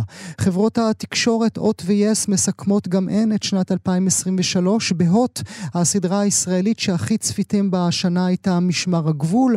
ב-yes, א', בשתיהן אגב, הסדרה הבינלאומית הנצפית ביותר בשנת 2023 היא הלוטוס הלבן. שתי החברות גם מדווחות כי בשנת 2023, כמובן שלמלחמה יש קשר הדוק לעניין, ביליתם הרבה הרבה הרבה יותר מול מסך הטלוויזיה. מספר שעות הצפייה היומיות הממוצע כמובן טיפס מתשע שעות בשנה שעברה לכמעט 12 שעות בימות המלחמה. אז על הטלוויזיה של שנת 2023 נדבר כעת ונשאל האם היא בכלל תיזכר כשנה שדברים טלוויזיונים ראויים קרו בה. נברך לשלום את איש עין עצלה, ניב הדס, מבקר הטלוויזיה של גלריה שישי הארץ. שלום ניב. היי, מה העניינים? תודה שאתה נמצא איתנו. ניב, היה יורשים, והיה הלוטוס הלבן, והיה קטרינה, והיה הכתר, והיה הדוב, והיה דייב, היה הסמוראית כחולת העין, היה גם האחרונים בינינו, היה גם כלבי השמורה, שהיא סדרת השנה שלי. איך מתוך כל זה אפשר בכלל להחליט אם היה טוב או אם היה רע? אני רק רוצה להגיד שהלוטוס היה שנה שעברה. אוקיי. Uh, אני חושב שהיה, אני חושב שהיה טוב... Uh, uh, שהיה טוב מאוד, בטח, אה, זאת אומרת, לטעמי, בטח לנוכח השביתה בהוליווד, שחתכה בערך אה, חצי שנה של תוכן טלוויזיוני, זאת אומרת, נדמה לך שזה שפע אה, שמאוד קשה להתמודד איתו, אתה יכול רק לדמיין מה היה קורה אלמלא השביתה. היה הרבה יותר תוכן. היה הרבה יותר, כי גם הרי, סליחה, כשראו אותה מגיעה, אז כבר, נמנ... כבר דחו סדרות ודחו עונות, קיצצו סדרות אחרות, אז באמת יצאנו בזול בהקשר הזה. אה, תראה, אני חושבת שזו אה, הייתה שנה מצוינת ברמה הזו. זאת אומרת, כל הזמן אנחנו מדברים על זה שהגענו לקיצו של תור הזהב, והגענו לקיצו של התקופה, תקופת הפריחה של המדיום, ויש יותר מדי סטרימרים ויש יותר מדי סדרות, ואף אחד לא יודע, כשאני אומר סטרימרים אני מתכוון בכלל שירותי תוכן טלוויזיונים. אה, ומי בכלל יכול לדעת מה משודר איפה, וכל זה נכון. אה, אבל בצד זה יש גם, זאת אומרת, יש המון המון סדרות מעולות, או יותר מזה פרקים מעולים. היום אנחנו כבר בוחנים דברים על פי פרק אחד בתוך uh, סדרה מלאה, אז למה הכל מרגיש לי בינוני? זה כי אני ממורמר או כי השבעה באוקטובר השתלט גם על התפיסה שלי? Uh, אני לא יודע, אינני פסיכולוג. Uh, כל אחד והטעם שלו, יש מי שאתה יודע, הזהב של אחד הוא הביוב של האחר, אבל, אבל אני חושב ש... א', הגיוני שהשבעה באוקטובר, זאת אומרת, הייתה גם טלוויזיה עד השבעה באוקטובר, לא הכל יצא מאז. אני לא יודע, אני חושב שזה אולי בגלל, דווקא בגלל השפע הזה, אוקיי. קשה כאילו לשים את האצבע ולהגיד, אוקיי, זה הדבר, זו הסדרה שלי, זה, זה השחקן, אלה השחקן, השחקנים או השחקניות שאני אוהב. נדמה לי שזה... הרבה, הרבה יותר קשה גם לבחור וגם למצוא וגם להתכוונן. וברגע שזה קורה, אז אולי יש תחושה של החמצה כזו, mm-hmm. ויותר מדי דברים שקורים מסביב, ושום דבר הוא לא באמת בול מה שהיית רוצה, או, או, או... זה נגיד, מאוד אהבת את כלבי השמורה, אז, אז הנה עובדה שהייתה, ואני לא חושב ש... אני לא ראיתי אף פעם סדרה שהיא כזו. נגיד, בטח שלא את העונה הזו, שהיא בעיניי לא עונה שלמה כמו זו הקודמת, אבל שוב, אם מדברים על פרקים, אז היו בה כמה פרקים שכל אחד, שהם ממש סרטים קצרים מופלאים. וזה לגמרי מצדיק את זה. לא מה היו הדברים הטובים בעיניך, ניב, השנה, אם היית צריך להצביע? אה, אה, שלושה דברים עיקריים, אני חושב שהיו, זאת אומרת, שמה שתפסו אותי כל אחד מגוף שידור אחר. אני חושב שהדבר הכי, הסדרה הכי נועזת ופרועה וחסרת גבולות שראיתי השנה היא תאומות המריבה. אוקיי. על פי, של אה, אליס בירץ', מחזאית אה, בריטית, על פי הסרט ההוא של דיוויד קרוננברג, שגם הוא אה, מבוסס על סיפור אמיתי, על שני תאומים זהים שהיו גינקולוגים, מומחים לפריון, והיה להם תסביך אלוהות קשה. הפעם התאומים הפכו לתאומות. כל היקום הזה, שהיה מאוד מאוד גברי ונצלני לנשים, קיבל איזושהי תפנית. זאת אומרת, גם מנקודת המבט, mm-hmm. וגם במהות הכוח. אה, זה היה מאוד מאוד מאוד מעניין. סדרה, גם, זאת אומרת, היא גם מעניינת ברמה, נקרא לזה העקרונית של הדיון המטה על, על זהויות ומגדר וכוח וכסף, אבל, אבל היא גם בעשייה שלה הייתה פשוט מופתית רייצ'ל וייס בתפקיד הראשי עם... אה, תפקיד uh, כפול, נכון? היא עושה כן. את שתי אנשים, כן. היא עושה את שתי אנשים, אני בדרך כלל לא, לא אוהב כששחקן mm-hmm. uh, עושה תפקיד כפול, ופה זה uh, uh, לגמרי מוכיח את עצמו. Uh, והזכרת את הסרט של דיוויד קרוננברג, זה סרט כבר כמעט בין 40 שנים, 35 כן. שנים. כן. הם הצליחו בסדרה הזו, מיני סדרה, שישה פרקים בכל זאת, לשמור על האווירה הקרוננברגית שפעם מאוד, אהבנו? מאוד, מאוד, אה, אה, הכל מאוד, אה, אין לזה כל כך מילה בעברית, קריפי. הכל מאוד מאיים, מאוד מופרע, האימה היא גם בחוץ וגם בפנים, זאת אומרת, היא גם גרפית והיא גם מזדחלת כזאת. אה, לנפש, וזו סדרה נהדרת. חוץ מזה... אה, אני רק רוצה להגיד משהו אפרופו הקריפיות, כי כן. מספיק, מספיק כבר בפרק הראשון, אתה, הקריפיות מזדחלת לך. כשאתה רואה אחת שהיא, אה, אחת מהתאומות אה, שהיא סטרייטית, השנייה היא לסבית, והכל שם מתחיל להפחיד עוד לפני שהן בכלל פותחות את הפה שלהן. כן, כשאין, אין, זה לא ספוילר, הן מתחלפות ביניהן באיזשהו שלב. וזה כל הזמן, זה, זה מין שעשוע שלהם, כי עד כדי כך זה עוד. אמ, סדרה, באמת סדרה נהדרת, אה, לא לבעלי אה, עצבים רופפים או לב חלש, mm-hmm. סדרה נהדרת, וגם אה, מסוג הדברים שאתה רואה ואתה אומר, כזה עוד לא היה. Okay. אוקיי. לא ראיתי כזה דבר בטלוויזיה, לא ראיתי מישהו שמצליח להוציא לפועל חזון גם אסתטי וגם של אמירה וגם בביצוע ברמה מאוד גבוהה. חוץ מזה, אני, אני חושב שאין מנוס מלדבר על האחרונים מבינינו. אוקיי. הסדרה אה, מבוססת על משחק מחשב. זה, זה בדיוק זה. כאילו, אם... אה, אה, אמרתי קודם שכל פעם מדברים על, על, על זה שהתור הזהב הגיע לקיצו והמדיום כבר חוזר על עצמו. שוב, אני לא ראיתי בחיים שלי עיבוד כזה למשחק מחשב. אנחנו רגילים לכל מיני... אה, אה, לארה קרופט, ו Mortal Kombat ו Double Dragon, ולוקחים משחקי מחשב נגיד מאוד מאוד אלימים, גם זה אגב משחק מאוד אלים, והופכים אותם לסרטי מכות עם ואן דאם וכזה, אה, או, או אנג'לינה ג'ולי נגיד, עם לארה קרופט. אה, אה, עכשיו, Tomb Raider. עכשיו, פה משהו אחר לגמרי, כאילו קרייג מייזין שעשה את צ'רנובי לפני, וניל דרוקמן, שהוא ישראלי לשעבר, שהוא זה שיוצר המשחק, לקחו את זה ביחד למחוזות דרמטיים, שהפעולה, זאת אומרת האקשן, הלירות, פעולת הירייה שהיא כל כך דומיננטית במשחק עצמו, היא כמעט משנית. וגם כאילו המאבק בזומבים, המלחמה בזומבים, היא, היא משנית לעומת הרוע האמיתי שהוא... אה, אה, מה, מה שקורה במין האנושי. הבית פנימה, אה, גם זה מדבר את הרגע שבו אנחנו חיים זה כולנו. זה הכי מדבר, אני חושב שזה, זה, בגלל זה אני חושב שבסוף חזרתי לסדרה הזו, והיא באמת בטופ שלוש שלי, כי, כי זאת אומרת, הבחינה של המין האנושי בתקופה שהיא אכזרית, mm-hmm. היא, היא, היא פנומנלית פה, אני חושב, ברמה הפסיכולוגית וגם ברמה הסוציולוגית. מה קורה לאומה ואיך חברה מתפוררת, אה, ואיך חברה נעשית שבטית ומה השבטיות הזו אה, גורמת לה, ו- ומהו הרוע. Mm-hmm. איפה, איפה הרוע ממתין לי? הרוע זה, זה הפטריה, mm-hmm. שהרוע זה, זה האדם שלכאורה אמור לשמור עליי. אה, הפטריה, רק נזכיר למאזינות המאזינים, הפטריה שמכלה את בני האדם ובעצם את כדור אה, הארץ אה, כולו. מי שמככב שם הוא הפך להיות מין סוג של ממתק בכלל בעולם הקולנוע, פדרו כן. פסקל. בשנה... וסלקום טבעי, חשוב להגיד. בשנה האחרונה, כשמדברים אודות הנשארים, כשמדברים אודות הסדרה הזאת, כולם חוזרים לפרק שלוש, נכון, ניב? כן, אה, חוזרים לפרק שלוש, הוא הפרק שבו אה, אה, מורי ברטלט, מהעונה הראשונה של הלוטוס הלבן, וניק אופרמן ממחלקת גנים ונוף, מגלמים שני נערים שבעצם מצאו, אחד מהם הוא כזה, אתה יודע, דומר, הוא הכין את עצמו כל חייו לאפוקליפסה, ועכשיו זה יום חגו, במחאות כפולות.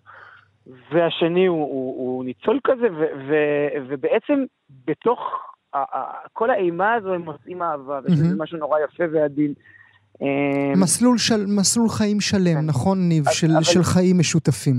כן, אבל גם, שוב, אה, דיברתי קודם על סרטים, סליחה שאני מרפרר לדברים שאמרתי קודם, אבל אה, אה, זה גם מדגיש את אלמנט הסרטים הקצרים, והעובדה שגם אם לא כל הסדרות היו מעולות, נגיד, אני לא כזה התחברתי לדור, אבל בתוך הסדרה עצמה היו כמה פרקים שהם יוצאי דופן ועומדים בפני עצמם. אז גם פה, מי שלא אהב את, את הסדרה עצמה, אני חושב שהפרק הזה הוא יוצא דופן, ו- ולא רק הוא, היו שם כמה פרקים. אני, נגיד, הפרק על, על הכת הזו, אה, אה, פרק הלפני האחרון, הוא יותר אה, אה, הבעיט אותי. ויותר נשאר איתי וגם מאוד מאוד מאוד רלוונטי לעכשיו. אז אם דיברנו על תאומות המריבה ודיברנו על האחרונים מבין, מבינינו, מה כן. הסדרה האחרונה שכדאי נדגיש אותה אה, ל-2023? אני חושב, אה, אה, חשבתי על, על זה שבסוף לרוב הישראלים יש נטפליקס, אז כדאי גם להמליץ על סדרה בנטפליקס. התלבטתי בין הצבים שהייתה מצוינת לבין הסמוראית כחולת העין, אני חושב שאני אלך עם הסמוראית, קודם כל בגלל... שיותר עדכנית ויותר טריה לי בזיכרון, וב' וגם כי השתגעת עליה ממש, לפחות מהטורים, כן. כן. כן. היא הישג בלתי, היא הישג אומנותי בלתי רגיל, גם ברמה, אה, אה, שוב, האסתטית. זה ה... רציתי, כששאלו אה, אותי מה לדבר איתך, אז רציתי לבחור שלוש סדרות שהן באמת יוצאות דופן לא היו כאלה. אז גם הסמוראי כחולת העין לא, לא הייתה כזאת. זאת אומרת, גם השילוב של אנימציה דו-מימד ותלת-מימד, וגם הרפרור לאומנות סמוראים יפנית במאה ה-17. Mm-hmm. אה, אה, שזה יותר מתקבל אצלנו כטרנטינו, נכון? זה לוקח אותנו לעולמות האלה. כן, אבל אני חושב שזה היה מיותר. אגב, אה, זה כאילו, נגיד,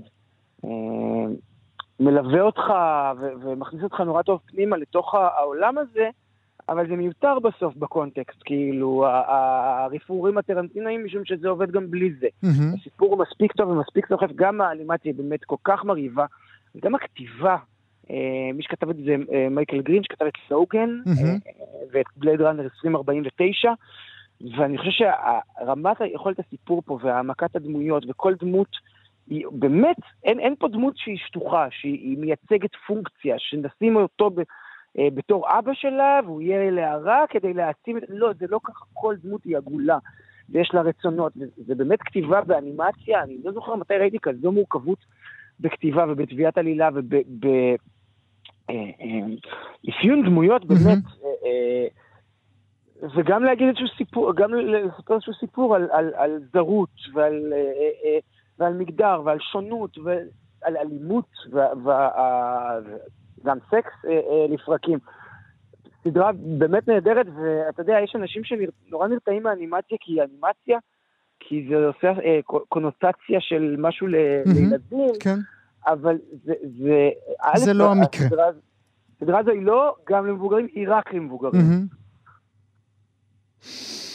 אז אנחנו אה, נמשיך עם ההמלצות האלה ונאמר, הסדרות הטובות של השנה, לפחות אה, במסגרת הזמן שהיה לנו כעת, גם תאומות המריבה, גם האחרונים מבינינו וגם הסמוראית כחולת העין. ניב הדס. וגם כל מה שהזכרת אתה לפני, שהכל, אני חותם על הכל. על אה, כול. על הכל, באמת. וגם, לא, אמרת כלבי השמורה גם. כן. נפלתי כשראיתי את זה, לא. אין, זה, זה, ככל שיספידו את המדיום הזה, אני חושב כאילו, ככה אה, אה, כן ירבה וכן יפרוץ, אם אה, להשתמש מ, בביטוי ממקום אחר קצת. מהמקורות. ניב הדס, לעונג, תודה שהיית איתי הבוקר. כנ"ל, תודה לך ושתהיה שנה יותר טובה. הלוואי. ביי. אנחנו כאן. כאן תרבות.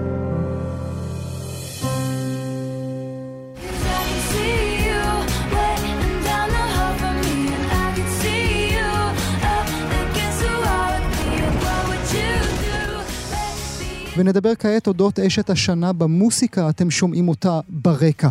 היא האומן המושמע ביותר בספוטיפיי העולמי ב-2023. היא נבחרה לאשת השנה של טיים מגזין.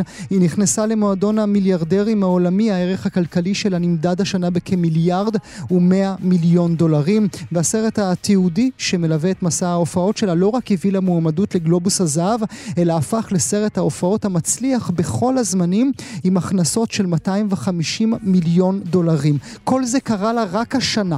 אז איך הבחורה הזאת, שהתחילה כזמרת קאנטרי חמודה, שסיפרה לנו על חיי האהבה שלה לזמרת הפופולרית והמצליחה ביותר בעולם, לאשת השנה של טיים מגזין לא פחות, נד, נד, נד, נברך לשלום את אה, דפנה לוסטיג, מגישה וכותבת שאולי תסביר לנו. שלום דפנה.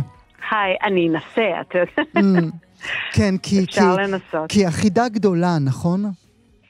תראה, אחידה גדולה, נדמה שאפילו עבור טיילור עצמה, אם אה, אנחנו, אתה יודע, אם קראתי את אם היינו עושים לה הכתבה- טלפון, כן?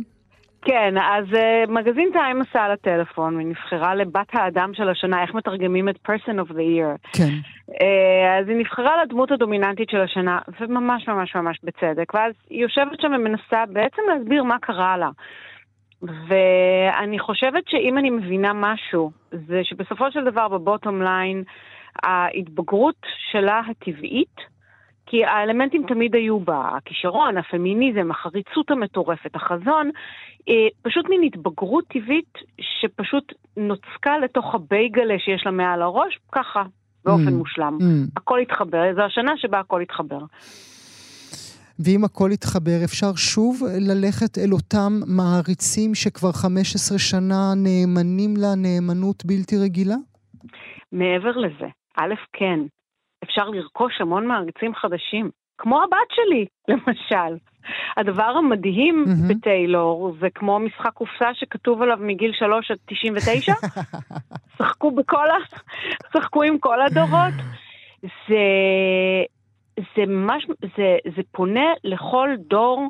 בין המבוגרים ביותר וגם הצעירים והצעירות ביותר, אה, כל דור מוצא בזה אמת, Mm. האישה היא אותנטית, זה לא, אוקיי, זו מוזיקה שאימא שלי אוהבת אז אני אבוא איתה להופעה. כש, כשהבת שלי ואני ניסע להופעה במאי, שתינו מאוד נהנה, שתינו רוצות Mm. הצלחתם להשיג להיות כרטיסים שם. ממש? רפרשנו יומיים את ה Ticketmaster אחרי שטיילור נתנה לנו את הזכות לבוא להופעה בליסבון, כי הרי זה עובד במין מערכת כזאת שאתה מקבל עיר, מהמם. ואתה לא בוחר עיר, אתה מקבל עיר. זה לא נובע מיהירות, זה נובע מהביקוש הבלתי אפשרי לטיילור סוויפט. היא מכרה ארבעה מיליון כרטיסים, ומתוכם שני מיליון כרטיסים ביום אחד. מהמם. זה, זה, לא, זה, זה מספרים שלא הכרנו. בלתי נתפסים. אבל אני רוצה רגע לשחק איתך את משחק הפמיניזם מול שמרנות, או שמרנות מול פמיניזם, כי כן. היו, היו, שני, היו שני גברים אה, שניסו לעמוד בדרך של טיילור סוויפט, ובמובן הזה, זה היא מודל פמיניסטי אמיתי. גם קניה ווסט, שניסה לגנוב נכון. לפרס, או להגיד, את לא ראויה לפרס הזה, וגם סקוטר בראון, שאנחנו קצת לטובתו, כי הוא בא לבקר אותנו בבארי רק לפני שבוע, אבל הוא גם ניסה לגנוב תמלוגים שלה והיא יצאה למלחמת ענק. אז שני גברים מאוד מאוד חזקים שעמדו מולה, והאישה הזו לא ויתרה. לא, טיילור היא אשת חזון, היא פמיניסטית אמיתית. אה, נכון גם הצד השני של הסיפור, שהיא עושה את זה כשהיא מגובה בסיפור האמריקאי הלבן המושלם. אה, קניה יכלה ממנו סיפור ממש לא פשוט. היא חיכתה והגישה את הנקמה קרה בסרט שלה. Mm. במיס אמריקנה, mm-hmm. אפילו הסרט נקרא מיס אמריקנה, והיא הפכה, היא, היא הפכה את הסיפור לטובתה.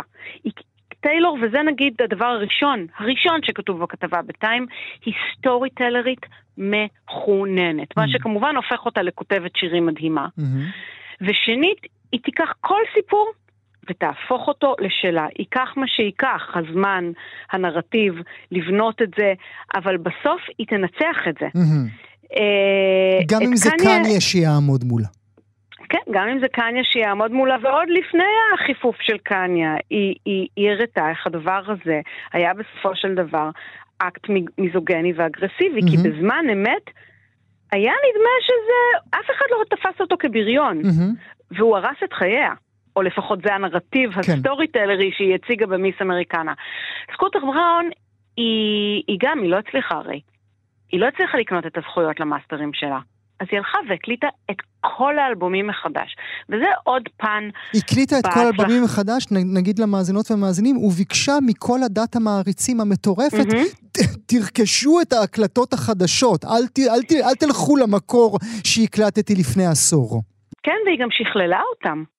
תראה, היא, היא, היא, היא, יכול להיות שזה, אתה, אתה קורא את זה כאקט תובעני כלפי המעריצים, אני קוראת את זה כאמון במעריצים. אני חושבת שהאמון שהיא נותנת במעריצים שלה הוא יוצא דופן.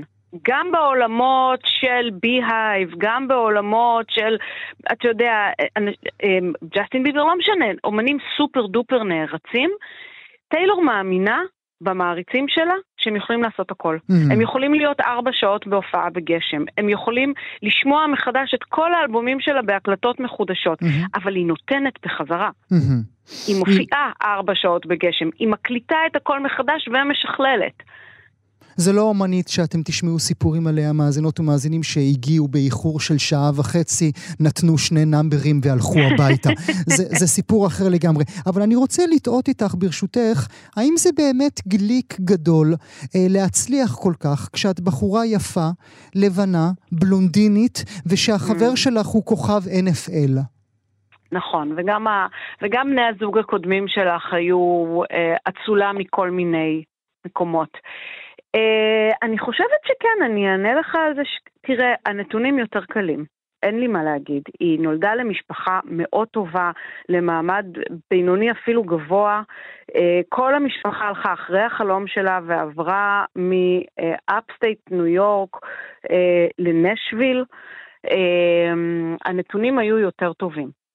אין איך לקחת את זה mm-hmm. מהסיפור mm-hmm. עצמו. כן, כי אם, כי, דבר... כי אם אודות סיפור אנחנו מדברים, כן? כן, בסופו של דבר, גם בנתונים טובים, ההצלחה הזו היא פנומנלית, היא יוצאת דופן, היא חריגה, היא מונוקלצ'ר. Mm-hmm. זו תרבות יחידה, וכמו שאתה אומר, זה כמעט דתי. Mm-hmm. הרי הטור בנוי, הטור המדובר הזה, ארז, בנוי מהעידנים שטיילור סוויפט, בת ה-33, כן? Mm-hmm. הציגה לנו. במהלך uh, הקריירה שלה, שכן התחילה בגיל 15-16, ואתה כמעריץ בוחר לאיזה עידן של mm-hmm. טיילור אתה mm-hmm. מתחפש ומה אתה לובש. זאת אומרת, זה דת גם במובן של, של התלבושות. Mm-hmm. אבל אני מרגישה שבגלל האפשר... בגלל שטיילור מקדשת את storytelling מעל עצמה, זה לא הופך למופע מגלומני. לא, בזה אי אפשר אה, אף פעם אה, אה, לחשוב אודותיה, וצריך להגיד עוד מילה אחת ברשותכם, מאזינות ומאזינים, אפרופו הדברים שדפנה אמרה עכשיו, שהיא מונוקולטור, זה כל כך נכון גם כשמסתכלים על הנתונים עצמם. היא מהזמרים היחידים בעולם שההון שלהם מגיע ממוסיקה, לא מחברת בגדים, לא משת"פ כזה או שת"פ אחר. It's all about the music. אני רוצה להגיד עוד שני דברים אם יש לנו בבקשה. זמן.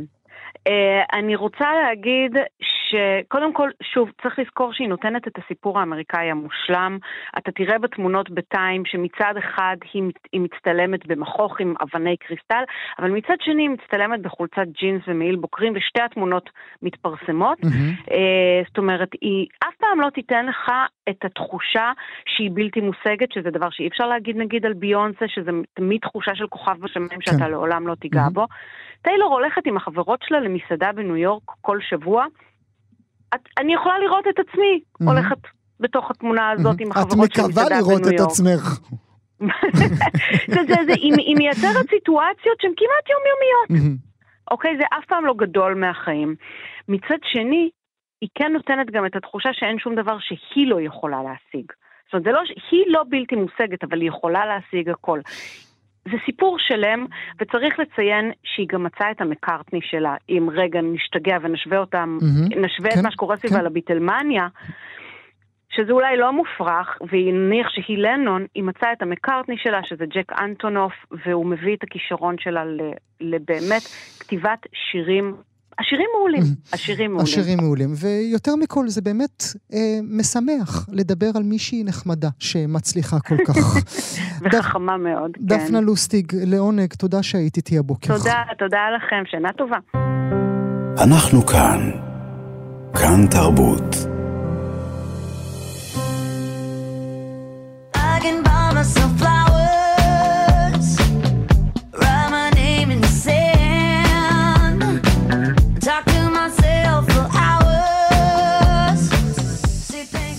את uh, סיכום uh, השנה בתרבות אנחנו מסיימים עם צלילים, כמו למשל מה שאתם uh, שומעים כעת, Flowers של מיילי סיירוס, שהוא השיר המושמע ביותר uh, השנה. אקו"ם, גם כאן בישראל, פרסמה כי השיר המושמע ביותר ברדיו הישראלי בשנת 2023 הוא יוניקורן של נועה קירל, אחריו קופידון של אגם בוחבוט, ואחר כך אהבה חולה של פאר טסי. אריק איינשטיין, לא פחות, הוא האומן המושמע ביותר ברדיו הישראלי בשנה הזו. למלחמה כמובן יש קשר הדוק בעניין. נדבר על uh, כמה שירים שראוי שנזכור מ-2023, ונעשה זאת עם אשת כאן 88, מאיה דרוקמן. שלום מאיה. שלום גואל, מה שלומך? תודה רבה שאת נמצאת איתנו הבוקר, ומיילי סיירוס, לא צריך להגיד אה, הרבה אודותיה, זה ברור שהשיר הזה נשמע בכל עבר. נכון, אה, איך אפשר שלא לדבר על השיר המושמע ביותר בעולם אה, לשנת 2023 לפי נתוני ספוטיפיי, והשיר שזכה במקום הראשון אה, בסיכום השנתי של המצעד הבריטי.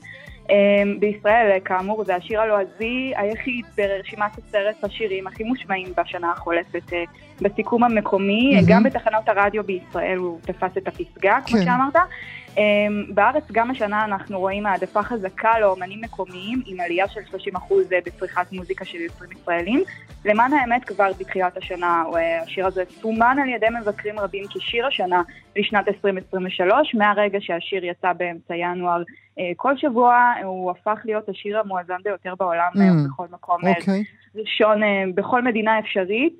אה, זה מתוך האלבום אה, Endless Summer Vacation שיצא בחודש מרץ, אה, וגם צריך לפני, אה, לזכור שלפני עשור מיילי החליטה שנמאס לה מאנה מונטנה ולהיות המאמי הלאומית של אמריקה, היא הוציאה את האלבום כן. ואז היא עשתה את. הרקינג בול שלה, נכון? נכון מאוד, אה, אנחנו גם זוכרים את הקליפ האיקוני. שלווה סביבו. והוא גם שיר פנומנלי, צריך להגיד, אי אפשר להוריד את זה, לקחת את זה ממנה. זה שיר פנומנלי, Wrecking Ball. לגמרי. אה, אז בשש השנים האחרונות אנחנו ללא ספק אה, קיבלנו מיילי אחרת, בוגרת יותר, השירים שלה הפכו לאישיים אה, יותר, עם הרבה תובנות. סיירוס הייתה נשואה לשחקן האוסטרלי ליאם המסוורת', אה, שעל פי השמועות הוא בגד בה, עם לא פחות מ-14 נשים, אה, אז זה הנושא העיקרי שסביבו היא כותבת, הוא מהווה השראה להרבה מאוד שירים, בעיקר ב Flowers, גם הקליפ שלו צולם באחוזה שבה הם גרו. Mm. ואנחנו יכולים גם לשמוע את ה, אה, איזשהו אה, פרפרזה שלה על הלהיט של ברונו מרס, אה, When I was your man, אותו ברונו מרס כן. שככה בחודש אה, אוקטובר קפץ אלינו לביקור. אמ, אז באמת אין ספק, האלבום הזה הוא מהבולטים שיצאו השנה, יש שם גם עוד קטעים מצוינים, אמ, זה כמו River, שהוא כזה סטייל מדונה ליידי גאגה, או מהמם. Used to be young, שהוא גם מסתכל על העבר. אה, ועושה לה כזה מעין אה, סגירת מעגל עם אה, מיילי של לפני עשור, ומה שעכשיו אנחנו שומעים ברקע זאת אוליביה רודריגו, אפרופו רוק וקאנטרי שעכשיו חוזר למצעדים, הוא עושה קאמבק רציני בשנים האחרונות. אתה יודע, מיילי סיירוס, שהרגע דיברנו עליה, היא. בכל זאת הבת של בילי ריי סיירוס, כן. כוכבי הקאנטרי הגדולים בארצות הברית. הפעם האחרונה ששיר רוק כבש את צמרת הבילבורד האמריקאי הייתה שם uh, אי שם ב-2007, הקאמבק הזה קורה דווקא בזכות אותו דור הדי- הטיק טוק, uh, שהרוק המסחרי uh, בזכותו מרים את הראש שלו בחזרה. בשביל הרבה מאוד בני נוער זה משהו חדש לחלוטין, כי הם הרבה, הרבה מהם נולדו במהלך העשור הראשון של שנות האלפיים. Um, אז אוליביה רודריגו היא זו שבאמת ככה נושאת את הדגל. ו- וגם היא מגיעה, גם היא מגיעה מעולמות הדיסני, כן? בדיוק כמו נכון. מיילי סיירוס שעליה דיברנו. זה מין נשים כוכבות צעירות מאוד מאוד, שגדלות בתוך התעשייה הדיסנית, ואז פורסות כנף ומשילות מעצמן את כל הילדותיות ומביאות לנו את הדברים האחרים. כן, הן, הן, הן באמת מתבגרות יחד עם הקהל. אה, מה שאנחנו עכשיו שמענו זה אה, ברקע, אה, השיר של אוליביה רודריגו שנקרא Bad Idea Right. אה, זה שיר מתוך האלבום השני סך הכל, אפשר לראות כאן שיש השפעה מאוד ברורה של שנות האלפיים, אברי לוין, גרין דיי וקצת 90's, אה, גראנג', אבל ככה אולי גווין סטפני, השפעות של אלניס מוריסט. אוליביה רודריגו פרצה לחיינו עוד ב-2021 עם סינגל בכורה שנקרא Driver's License ואלבום uh, שהכתיר אותה ככה כחביבת uh, הקהל uh, וחביבת הנערות באופן רשמי והמבקרים בכלל. Um, אז לגמרי השנה הזאת הייתה השנה שאוליביה צלחה בה את המחסום uh, של האלבום השני. Um, ואתה יודע, אנחנו גם, אי אפשר שלא לדבר על uh, פופ עולמי מבלי להזכיר גם את uh, סיבוב ההופעות של טיילור סוויפט. אבל uh, לצד אותו סיבוב ההופעות המדובר הזה של טיילור, uh, התקיים uh, טור אחר לגמרי של ביונסה שאנחנו שומעים ברקע, את Break My Soul, אז זה קורה חמש שנים, כמעט חמש שנים של היעדרות מהבמות אחרי שהיא בעצם נעדרה, אז uh, נתנה הופעה אקסקלוסיבית אחת באתר נופש uh, בדובאי, היא השנה יצאה לסיבוב הופעות עולמי שקיד... uh, שקידם את האלבום של הרנסאנס שיצא ביולי של שנה שעברה.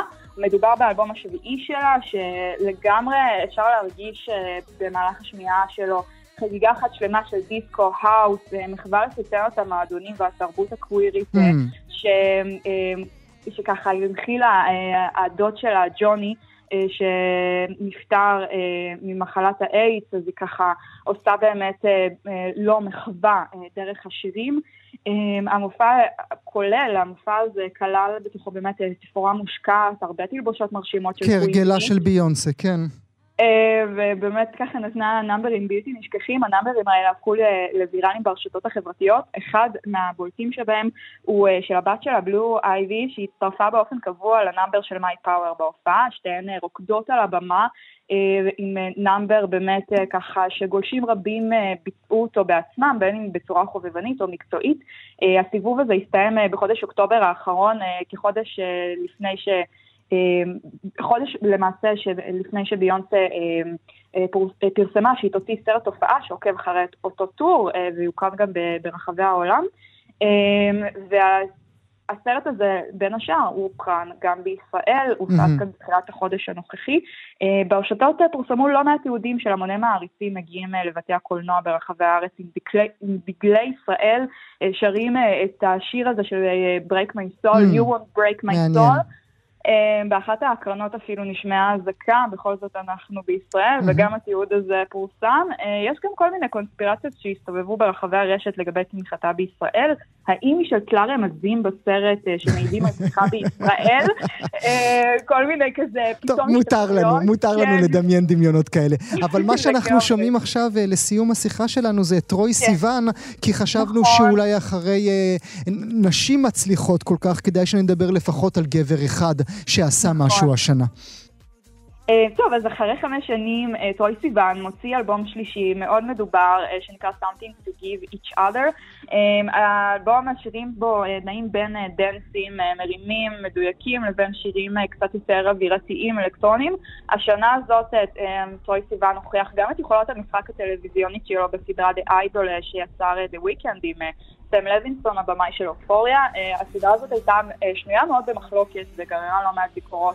עם, אה, הוגדרה, הוגדרה כגרועה ביותר שיצאה ב-23. נכון, נכון, עד כדי כך שהוחלט ב-HBO שלא להמשיך לעונה שנייה. אה, אז טוב, אנחנו נחזור אה, בחזרה לאלבום, לאחד הלהיטים הכי גדולים ממנו שאנחנו שומעים ברקע, זה, אה, קוראים לשיר הזה. אה, במשך כמה חודשים טובים, הטיזר של הפזמון של השיר הזה הסתובב ברחבי הרשתות עד שהחליטו להוציא אותו באופן רשמי. וחוץ מזה, אתה יודע, כאילו, בדומה לביונסה שדיברנו עליה הרגע, גם לאורך כל האלבום הזה יש חגיגה קווירית של מגדר ומגוון אנושי שמוצג בקליפים שמלווים את הסינגלים. אה, אפשר לראות אותו בקליפ אה, לאחד השירים שמופיעים באלבום ונקרא One of Your Girls, אה, עוד סינגל מוצלח, עונד מגן דוד, כשהוא פעם מופיע בתור גבר ואז אישה, ולמה מגן דוד? סיוון גדל בבית אוסטרלי דתי, הוא התחנך על הילדות מגיל צעיר וקריירת השירה שלו אפילו. התחילה בתור אה, ילד ששר בבית כנסת, Mm. אה, מאז הוא התפתח אה, ולא נשאר במקום הזה, הוא גדל. מדהים. אה, אה, וזו לגמרי הייתה השנה כן. אה, שלו. אה, נכון מאיה מאוד. דרוקמן, באמת על הסקירה הכל כך יפה הזו. אני רוצה להודות לך, אשת כאן 88. תודה שהיית איתי הבוקר. תודה רבה, גואל.